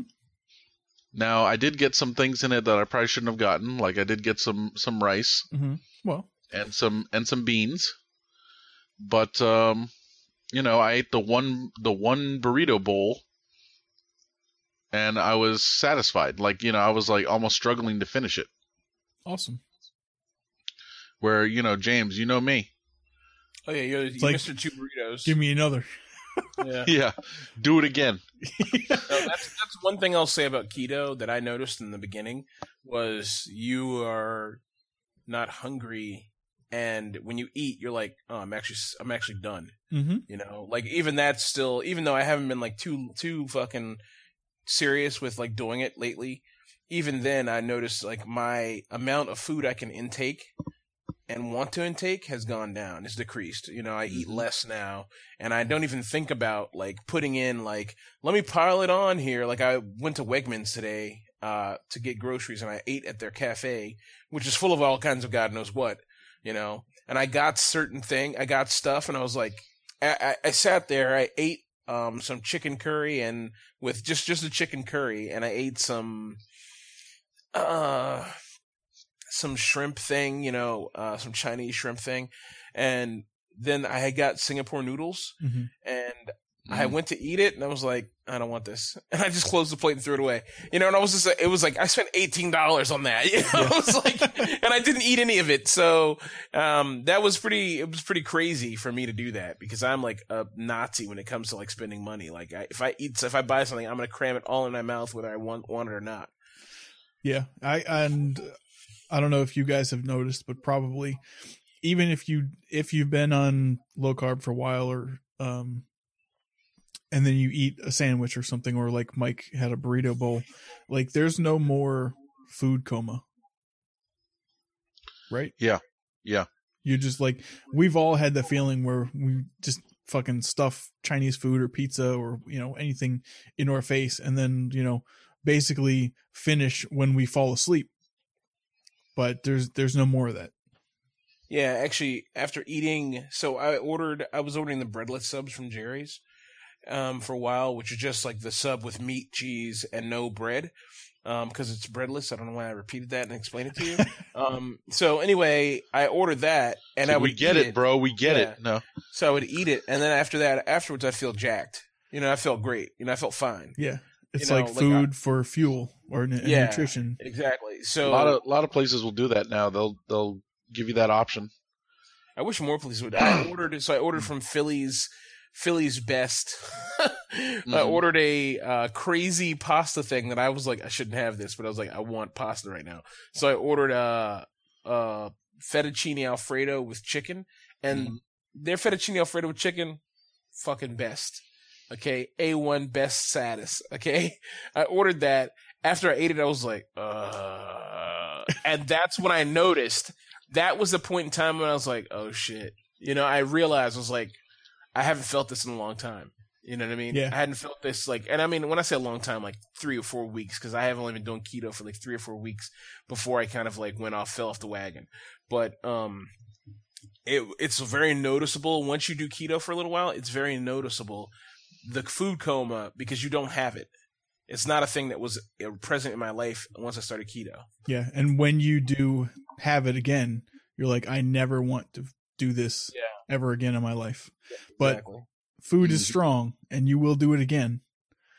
But it's a horrible feeling. No, but you feel it. Like you notice it. You know, Yeah. you notice it now. I ate that linguine again since then, and I really felt it. I was like, man, this really sucks. I feel like crap. You know, Yeah. and I, before it was like part of my life, and I just didn't even care. You know, I was like, I realized now, I was like, how did I not know?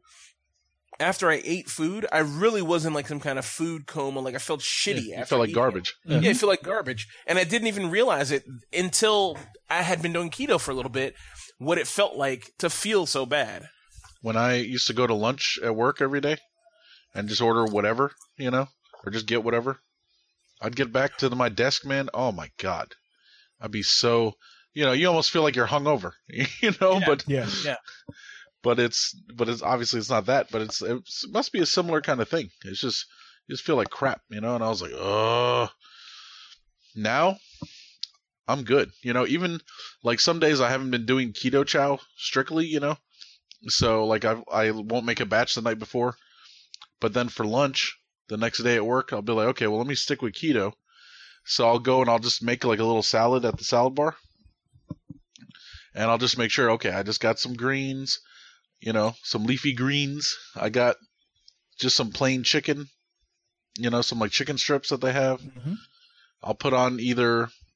the- I've been doing red wine vinegar, Mm-hmm. not even doing the oil. Like I've just been doing the red wine vinegar. Yeah, That's very very, 'cause I- vinegar is very good for you also. Mm-hmm. And I bought a whole bottle of that stuff from uh, from Shoppers. They have the Shoppers brand. And that stuff, like a huge bottle of it, was like a dollar forty nine. I was like, perfect. Yep. So I put that on my salad sometimes, and you know, just get a couple like hard boiled eggs, and that's it. You know, and I'll eat that. I'm and I feel great. I'm Mhm. like, cool. Yep. You know, and I'm and I'm full. You know, I'm like, all right, this is this is enough.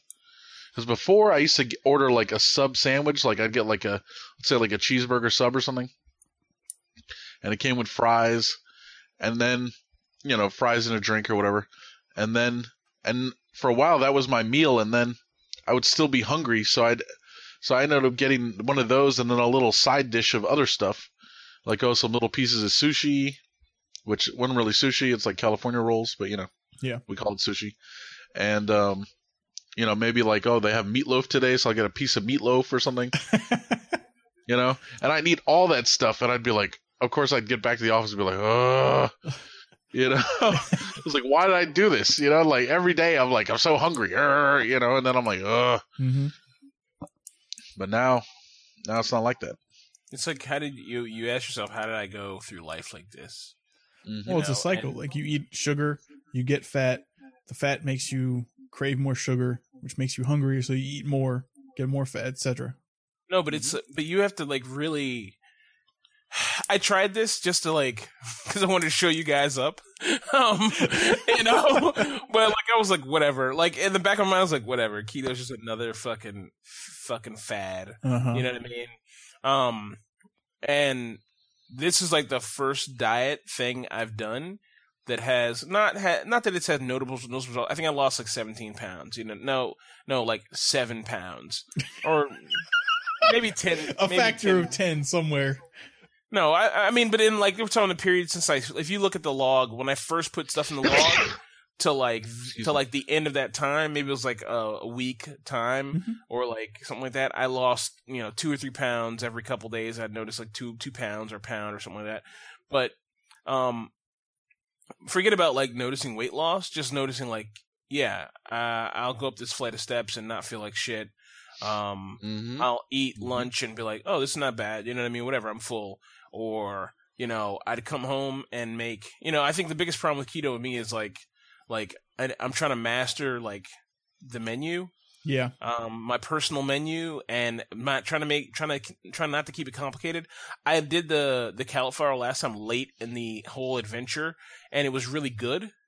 But then I was broke and I was like, ah, I can't go to the grocery store and buy a bunch of keto stuff and buy meat and stuff like that. So I was like, um, so I had found this bag of cheese, various cheeses. So I was like eating that, you know, um, which was fine, you know, right? Yeah. Um, but, uh, and then like eating burgers, but not eating the buns and all kinds of weird things. But I got to master the menu piece. But I think once you get that down, like, hmm it's like you could eat like this forever, you know, and it's not a big deal, and you not you wouldn't feel like garbage eating like this. Like you feel good, and it's weird because the point of what I was trying to say was like you're kind of trained, right? Like you're like, uh, full means a food coma. Food coma means full, you know. Yeah. And then like Louis C.K. is like the meal's not over when I'm full. The meal's over when I hate myself. Exactly. But that's how you that's how you think. Like that's how you think. Yep. And you don't even notice that's a thing until you've been eating really truly better. Yeah. You know? And that doesn't mean eating fucking tofu and rabbit food. That means like eating like a balanced meal that's good for your body under keto. So um and I still haven't tried my keto chow just because I'm so afraid of the poops now. Like Michael's got me terrified of the poops. I have my key to try. I haven't even tried it. I think I'm more sensitive to that than most other people for for whatever reason. Um, I'm gonna make a batch tonight, and I'll let you. because you know we got uh, you know we actually got three other dudes at work now on this. Really? I don't know if I told you guys that. No, did they? So- did you inspire them or? Well, I knew of one. So- Yeah, well, we know the one, you know, because I was telling him all about it, and I showed it to him, and he's like, "Yeah, this looks this looks interesting." You know, he's like, "All right, cool." So he started doing it, and he's been doing it basically about as long as I've been doing it, and he's doing good. He likes it, you know. Then he's then another guy at work. Uh, you've met him before, uh, James John. yeah, Yeah, he's doing it. He's doing it. He's doing keto chow, you know? Then there's another guy at work who actually he used to be a little heavier and in the last like maybe like 3 or 4 years he actually lost a lot of weight. But he did it like he started running. Like he did a lot of running and he still kind of does that. Um but he also, you know, changed his diet totally, of course, you know. And I think he did a lot of P90 or something. Mm-hmm. Um, but he's kind of fallen off for a while now, and he wanted to get back on and try to lose lose a more weight. I mean, he's still nowhere near where he used to be, you know, but he's gained a few extra pounds that he wants to get rid of, and so he started doing keto chow now. Also, there's another guy at work who's doing keto, but he's not doing keto chow. He's just doing, you know, eating low low to no carb Mm-hmm. stuff. You know, so we got we got a few people at work actually doing it too. And we're like just spreading the word a little bit, you know. Nice. that's awesome. And they're Yeah. not having the poops. The keto chow guys. The Um, they- we've discussed it a little bit, and they've they talked about how the consistency is not, you know, what it once might have been. but None of them describe the problems I've been having. so, so- what kind of consistency issues? Like water? you know, looser. Yeah, Dude, you don't understand. My poops are like Red October, man. Because like you fucking- fucking hold them in for three days. It's like, whoosh, you know, when it comes out, it's like, bam, you know? yeah. Uh, It's like a Titanic going down, and it's it's it's pleasurable when it comes out. You're like, yeah. yeah. And when it goes, when you see it in there, I look at it. I get up and I turn around and look, and I'm like, yeah, that's nice. you know what I mean? Oh man. Well, James, if you if you're still hesitant, you should try it. But if you're still hesitant, um, start Yeah. on a Friday, so you can like be at home during the weekend in case anything comes up. I'm gonna try it tonight because I'm stubborn. Okay, Um, it's like go against the advice of my Well, best. you should if you friend. have everything if you have everything available, you know, make a batch tonight, and then you know you put it in the fridge and you'll have it ready for tomorrow. That's why I want to do it because what'll happen is I'll get a bu- late lately the times I've wanted to try it, I've gotten a bug up my butt to try it. I'm like, oh, I'll try keto, and it'll be like Monday morning at 7 a.m. and I'm like, uh, it doesn't work that way. I can't. I need. I need. I need. I need the keto chow to be like Already gelling made, or whatever, yeah. already made, you know, in the refrigerator ahead of time, and then I don't do it again. And when I get home, I'm like, I'm gonna play Star Citizen for nine hours, you know, and I don't do it at all. So. Mhm. I um, Ed, uh, Ed is actually doing it the way he's doing it. He initially bought some keto chow, but he's actually doing it where he's making his own, Mhm. Uh, like Right. he's manufacturing his own. Is he using the the recipe in the Amazon links, or did he come up with a? Mhm. a No, very, no, yeah, he's he's using that. Very good. So like, there's a I believe there's a link somewhere to um, the Soylent website yes. that has kind of like the recipe. Mm-hmm. So it's it's basically based off that. is Soylent keto? N- no. No, but um, you know, there's there's a website diy.soylent.com, Yeah. and so people post all kinds of recipes there. You know, for making Soylent, and then also, see, this whole thing started with Soylent, right? The guy who made Keto Chow initially he tried out Soylent, but then he wanted to try a low carb alternative, and so that's why that's how Keto Chow came to be a thing. Okay. Okay. Mhm. Um, I think there was another low carb version I was reading about it, but I don't remember what it was called now. But uh, yeah, so I might end up doing that, and that saves you even more money. I mean, you have to buy everything, you know, kind of up front. Yeah, but a lot of the cost, other than protein powder, like the the minerals and everything, it's you know the for the It's first cheap. time you get it, it's going to run you like forty or fifty bucks or something like that. But it's gonna last a long time. Yeah, it's good Yeah. for you know months worth of batches. Yeah, exactly. Well, good for you guys. Yeah, man, absolutely. So, what are you gonna be doing, Evan? I know you've been doing. You've been talking about this carb cycling thing, right? Yeah. Um honestly what I need to do is actually start tracking what I eat. I'll look at something and be like, eh, that's reasonable. That seems about right. But you know, I, I should actually know the breakdown of the macronutrients, you know, carbs, protein, fat, how many calories and all that. Ed Ed showed me this app, and it's funny because I actually bought this app a million years ago on my phone, but I didn't even have it loaded on the phone right now. Mm-hmm. It's called Lose It, Mm-hmm. and it has a picture of an orange scale. Yeah. as the icon, and that's what the app is for for tracking all that kind of stuff. Yeah, I could use that, or Um, uh, I think I still have a membership to or uh, uh, account with MyFitnessPal. hmm Well, he was using my Fitness Pal, but he's like, I hate this fucking app. You know, he's like, it sucks. He's like, if you put in your own custom thing, like, you know, let's say, oh, a burger from McDonald's has these things in it, other people can then use it. yes.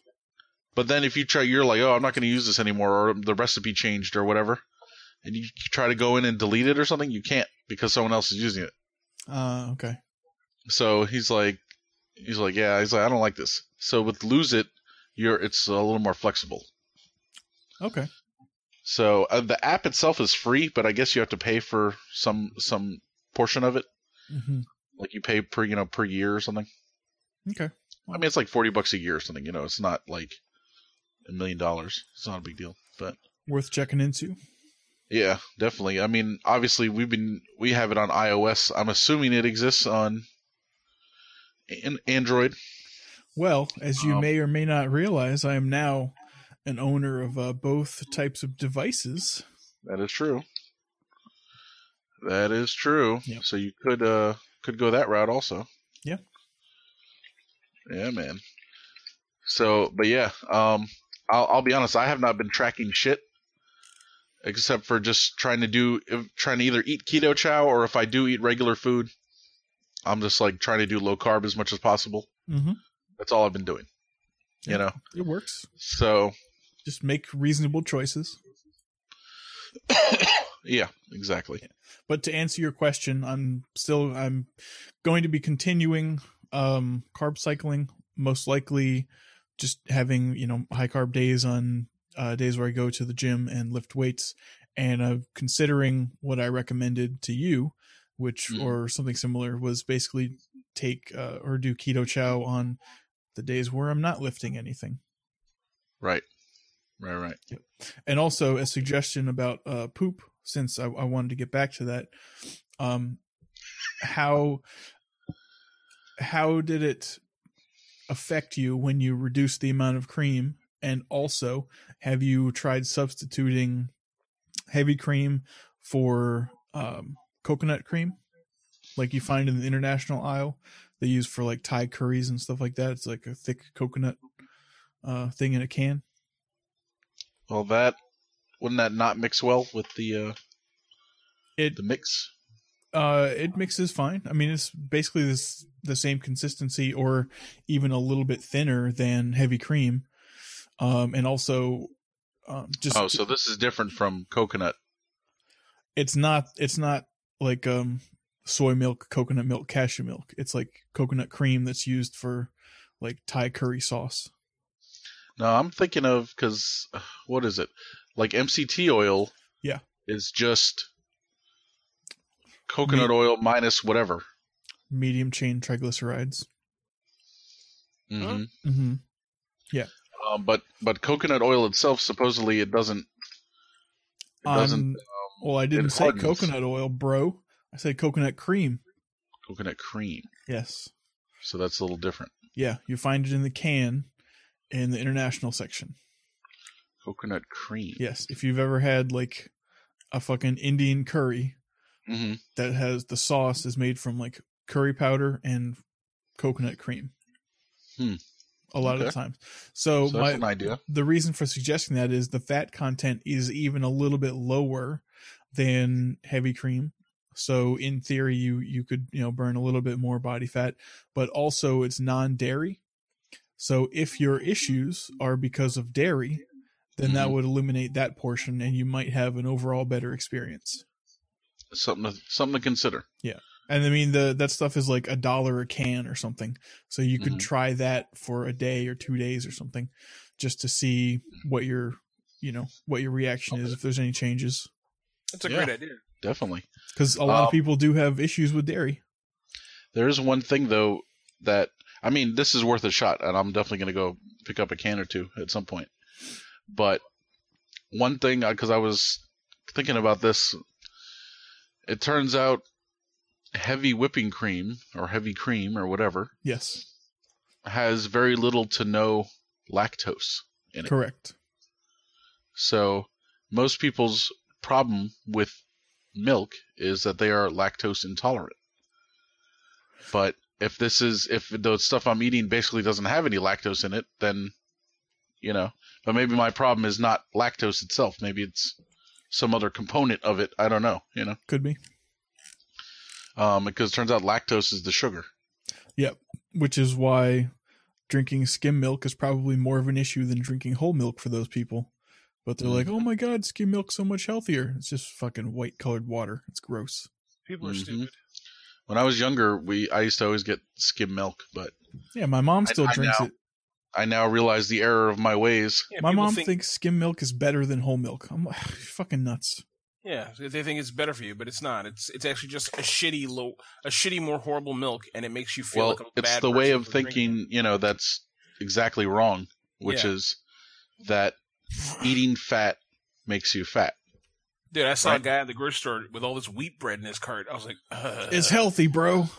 Yeah, and, and I'm thinking to myself, like, he's got buying wheat bread and he's buying like fucking the weird, some weird like healthy cereal, like like healthy quote unquote cereal. And I was like, man, somebody, him and his wife, were probably like, this is the right thing to feed our kids. This is right, you know what I mean? And I was just thinking, man, we're just so wrongheaded. Like we all, hmm I know better now, and I'm better than these people. Nah, I'm That's kidding. true. but true. I just thought I was like, man, this is like the whole. We're all being tricked. You know what I mean? Thinking like this is the right way to be. And really, I'm yeah, there's there's a lot of trickery, but if people just turn the can over or turn the bag over and read the nutrition information, which is printed on everything, you can you can get some healthier stuff. Like wheat bread, people don't look and see that it has like the same nutrition information as fucking bleached white bread. It's just a different color. They see the word wheat and they're like, "Oh, I think wheat's healthy." Yeah. It's the same Yeah. thing. It's a brown Well, white bread. Well, we both know that neither bread is probably what what at least not what we should be eating, like you and I. Yeah. Um, they charge you more for it. Yeah. It's Also, nuts. step your game up, Random. It's got nuts and random bric-a-brac in it. You're just like want to kill yourself for eating it. man. Like, Get yourself a nice sourdough. this bread's all bones. Yeah. that's right. Yeah. exactly. exactly. Oh, sour. I'll tell you what though, Evan. Sourdough is fucking nice. Hell yeah, it Yes, is. Or like a, a a nice rosemary loaf. It's like crispy on the outside and soft on the inside. Mm-hmm. I got some bread, dude. Like this is probably like two years ago or something. Is it nice was- bread? Oh no no no no! This is nicer than nice. I got some bread at fucking Panera, Oh like yeah, a whole loaf of bread. Oh, you yeah. know, Mhm. it's like seven dollars for one loaf of bread, yeah, and delicious. it was fucking amazing. It's delicious. My You mom know, was very this whole trustworthy. round loaf. Oh, it's great. When uh, my mom and I lived in DC, she was very trusting, and I was, um, you know, quite confident and adventurous. So I would, you know, I was fourth grade, so He's like, like, hell nine- yeah, I'll get in that van. Uh, I was like nine or ten or something. She's like, "Here's a," uh, and she subscribed to some coupon thing that gave uh, a free loaf of bread from the Marvelous Market, which was the, like a local bakery on Connecticut and some street. I don't know. Um, so uh, she was like, "Here, go get a loaf of uh, go get a loaf of rustic bread or whatever." Rustic bread was like my favorite kind, nice and crunchy on the outside, but super soft on the Mhm. inside. It's kind of, it's kind of like a not so sour sourdough. Mm. And um, yeah, I remember going to the bakery. I was like, "Fuck, all this stuff is so great." But yeah, I used to walk around DC alone when I was nine or ten. That, Nice. That's the story. Yeah, I don't remember where this where I was going with that or where it started, but we were talking about bread, and it made me think about that. Nice bread. Mm-hmm. Mm-hmm. I think You we've know, had a know, we, have, we have a fondness for nice bread over here, so yep, bread's absolutely. Bread's awesome. or good bread. Yeah, Yeah. good bread. That's right. Buy good bread. I bought a loaf of bread today. My mom's like, get get a. She she wrote sliced bread, so Ah, What? which Was I knew. I I was like, oh okay, because you know how many times she's been like, get bread, and I came home with a sliced bread. She's like, I didn't mean that.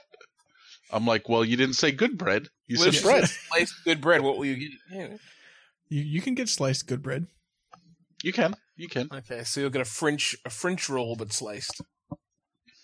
They sell they sell their like round like round loaves like over where the Italian bread is and stuff. Mhm. They sell like round loaves already cut. Yeah. And You a know? lot of stores actually have a slicer there also. Yeah, I mean usually by the time I'm at the grocery store, all that stuff's closed. You know. Yeah. But Um, that brings up a question actually. Why doesn't your mom bake her own bread? my mom is not a baker. Uh, it does not take that much effort. She does not bake things Well, really. So uh huh. Okay. So she refuses to take responsibility for her addiction for good bread. her addiction to bread. yes. Her bread addiction. Yep. Anyways, I think we've had a very productive fat chat. And uh, James, I thank you for participating and not trying to rush through it. Oh, you- you're you're lucky. I was about to be like, okay, moving right along. yeah, I Like, knew I knew we were kind of coming to the uh, to the limit there. Um. All right. So, what do you got, Evan? You're up here. on yeah, our uh, going into list. the extra section, got a couple YouTube uh, links. The first one, James, um, is the one I thought you might have some interest in. It's the Osmosis Pathophysiology YouTube channel. Oh, God. I think they've been around for a little less than a year, uh, actually about six months. Um, but they have some actually very interesting explanations of diseases, um, ailments, stuff like that. Um, and it's kind of not really infographic, but in in a way that makes it easy to follow. And the uh, the narrator breaks it down as they like draw through it, basically. So, actually, quite a good channel. Um, I will send you a link to the video that I watched that I thought would be um, pertinent to you and a little bit myself, actually. Um, the second link in there for the internet doctor is uh, Mike. This one's kind of for you. Um, Mhm. a guy's channel I came across who is uh, his name is Doctor Tony Huge. Oh my. and he is a uh, a non-natural bodybuilder who travels around. Um, who he has a gym. They talk about doing, you know, um, D-bol, steroids, uh, synthol, all kinds of uh, questionable substances.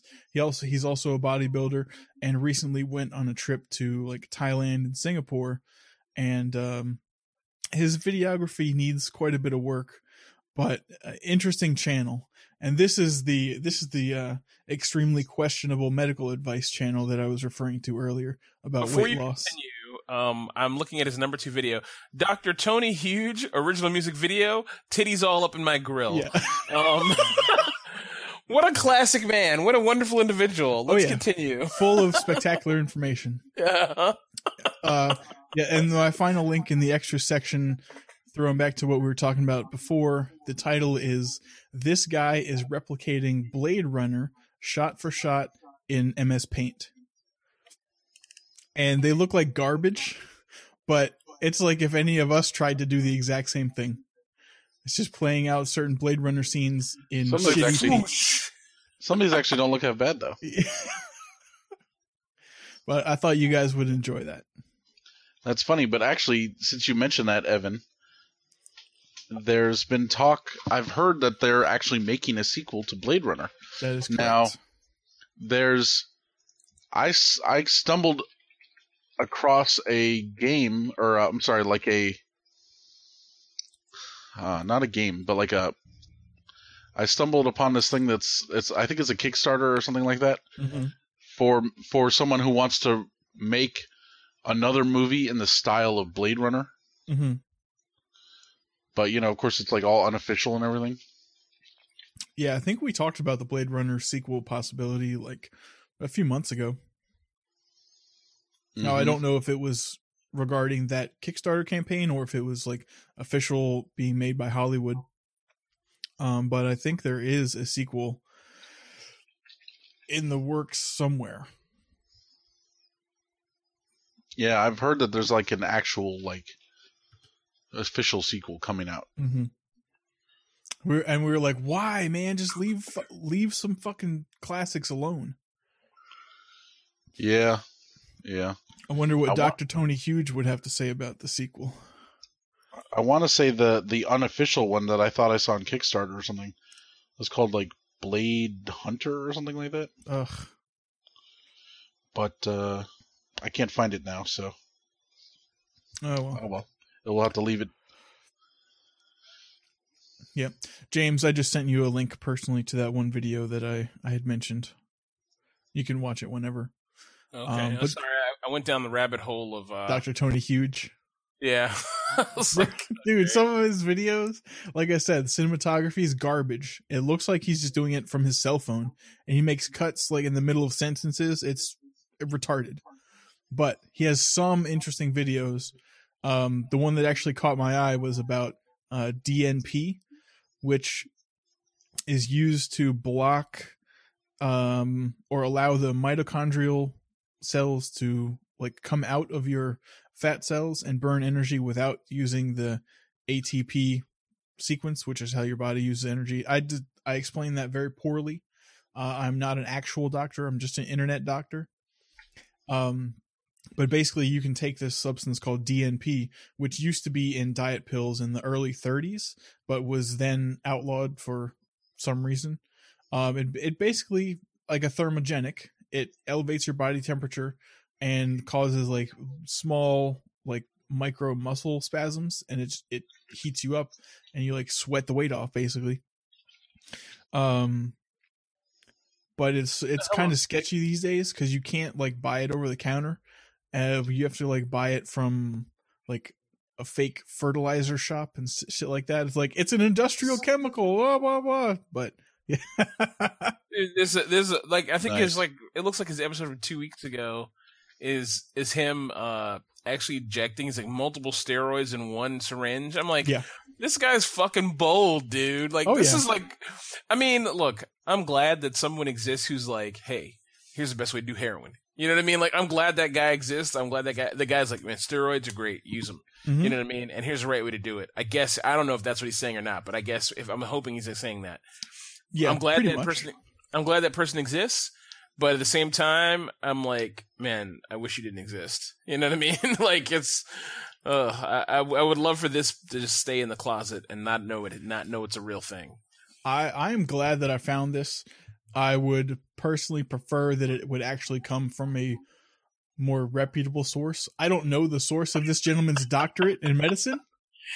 Um but you know it's it, I didn't know about some of these things before, so at least it gave me the idea that they existed and I can go look them up on my own and try to find, you know, PubMed research and stuff like that. Um but I do encourage you to watch some of his videos. Well, he has a video here called Bigorexia syndrome. so I'll definitely have to learn about this uh, real medical condition suffered by big guys getting their pump. I don't know what the fuck, chasing their pumps. I don't know what's happening here, man. okay. Yeah. Um. Yeah. but that's all I had for the uh for the for the show extras this week. Okay. Mink. All right, so I just have one thing really to talk about. I saw this in passing on Facebook. In a, it's on a website sciencemag.org. A little article where, so, electron microscopes they can only produce images in black and white, but they're starting to be able to do it in color now. So it is artificial color, like they're just kind of adding the color in to be able to see, you know, the contrast between different things. Mm-hmm. But it makes looking at things a lot more interesting and a lot more detailed. And helpful. I mean, that's what they do Yeah. with a lot of astro like radio photography. Mm-hmm. Like the you know the colors in the galaxies may not be what's actually there, but they assign them. They assign colors to a certain frequency so you can distinguish depth and volume and you know all, a lot of helpful information. Mm-hmm. Mm-hmm. So the question is, is it a tumor? Right. Exactly. It's not a tumor. So, yeah. So that's it. It's just a little quick article, and I have a picture here. But- mm-hmm. Looks kind of interesting. So Thank you. something, something to, something to take a look at. I see you provided links to the Blade Runner sequels. Yeah, so the the other one is actually funded on Indiegogo, is Blade Hunter, which is like a fan made kind of movie. But there is an official sequel coming out called Blade Runner 2049 that will have Harrison Ford in it, and it's going to be made with the original director as well. Okay, Nice. so there's some hope. Yeah, yeah, but it's not going to come out till well about a year from now, I think. That's pretty so good. they, they must already be. Yeah, I'm sure they're filming right now, or they're almost done. Maybe. Mm-hmm. Mm-hmm. Cool. Yep. Pretty neat. Okay, so um mine was just this one show I watched on Netflix. It's a really awkward TV show. It's called Chewing Gum. It's a British comedy, which honestly I don't know how everyone feels. I love British comedies. I think the dryness, the level of dryness is just right. And when British humor is like a different type of humor, I think it's really funny. Uh, so this show is a show about an awkward uh, religious, hyper religious black girl in England. Her mother's from Africa. I guess they're African, you know, and her mother's very African, but her and her sister are very British. Um, but they're hyper religious, and so in the beginning of the show, she's dating some religious guy, but she just wants to have sex, and it's just about her misadventures in womanhood, um, which I know nothing about. And the show, I'm obviously not the show's core audience, but I thought the show was hilarious. I watched like two or three episodes of it, and I don't like cringy stuff, but this is so cringy. Um, but if you like cringy stuff and you like awkward moments and like you know, weird comedy, this was a great show. I really enjoyed it. I put a video, a little snap, like a little teaser trailer up there in the show notes if you want to check it out. Uh, it's called Chewing Gum. It's very funny. It's on Netflix right now if you want to see it. So if you have a Netflix account, just look it up. It's, you know, I think it's worth the watch, but, you know, that's Yeah, it. That's when I you were describing it to us earlier, I it wasn't familiar at all, but I watched the the video clip on YouTube and I was like, "Oh, I've seen this show before." So Okay, yeah. I don't I don't think we've talked about it before, but I saw it somewhere maybe a, like a year ago, and never really got into it. But you know, the premise was hilarious. Yeah, and and there's a there's a show very similar to this on uh it's not net it's it's on HBO called uh Insecure and it's by the woman who wrote who wrote or did a web series called An Awkward Black Girl. Uh That actually looks kind of funny, James. yeah, I, I think it is funny. I, I haven't, what, I haven't watched it yet, but wait, what, what what looks funny? Insecure. Oh yeah, Insecure is funny. Insecure is definitely funny. It's just has more cringy moments, and I just could barely get through it. But um, it, it's fu- everything I saw of it. I watched like three episodes of that. It was funny. Um, definitely worth watching. Uh, I think it's kind of interesting because this is like going to get into a racial thing, but I I think it's interesting. I don't know. I can't speak to for British people, but for black people, we are normally have our own stereotypes within ourselves. Now it's not so much like that. Now you have like these kind of weird black guys who are like I call them a weird black guy, but now it's like the new normal, like a Donald Glover or a uh any NRD. You know, uh what's his not NRD? What's the guy's name? For real? real. You know what I mean? You have these kind of like different type of black guys who like are wacky and they wear like skinny jeans and vans and you know they're not like a stereotypical like yo what up you know what I mean and this these shows celebrate that different that differentness and I like that you know I like that about it like this girl in Insecure she's not a stereotype she's just like a girl trying to make it happen and she's tired of being labeled as this black girl because she's just a normal person and I love that about it. Like it's like we all need to be in that headspace where we're like, I'm just a person. My race does not define me. So, um, anyway, that's all I had. Very good. Any last thoughts, guys? Cool. No, uh, thank you for reminding me of chewing gum. Oh yeah, well, Chewing what I'm here gum. for. Yeah, that's what that other show's called. Oh. Um, Mike, you have anything? Uh, one thing I did want to talk about briefly, James. We were talking last night about Westworld. Yeah. So you're you're still liking it? Oh yeah, I like it. I like it. it it's uh I think uh I talked to I was talking to Dave about it and it's a little slow to pick up. I think Mhm. they're trying to build a universe though so they can take over for Game of Thrones when that finishes in a couple seasons. So um that's what they're trying to do. I don't know if it's going to work or not, but I like the show. You know, I think it's a good show. Okay. All right. Yeah. Cool. Um, I don't mind watching. I, I hope they, you know, we'll see what happens. Does it stick to uh, the canon of the movie at all, or is no, it it's it's, it's, its similar? own, it's its own thing. okay. It's, which is good. It's original and inventive and different, and you don't have you wouldn't you don't have to have seen the movie or read the book to, to get it or understand it or care about it. Like it, this is good on its own with great actors, and that's what I like about it. You know, um, it doesn't have the the like the like uh, constant plot line building and the constant uh dramatic cliffhanger of every episode of Cl- like Game of Thrones. You're like, oh, and they died. Oh, and they got raped. Oh, and they're lost. You know what I mean? Like every episode is like, you know what I mean? At the end, this doesn't have that because they're trying to build a universe because the story is so possibly big that I think the cliffhanger is not going to come to the end of the season. But otherwise, um, I think it's good. You know what I mean? I and I think it's not the same. You know, that's the problem. I think people like I think like Dave has with it, and I sort of have with it too. But I'm willing to stick with it, and I- I'll keep watching it. And I think Dave was too. So, Cool. Cool. All right. Well, All right. guys, it's been an absolute pleasure being on with you again tonight. Um, we are two minutes under two hours, so we are doing good.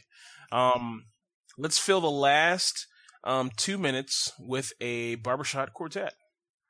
Hello. Hello. Hello. Yeah. Hello. All right. All right. Goodbye. Yeah, goodbye. There you go. Um, okay, so this is James, and for Evan and Michael, have a nice day.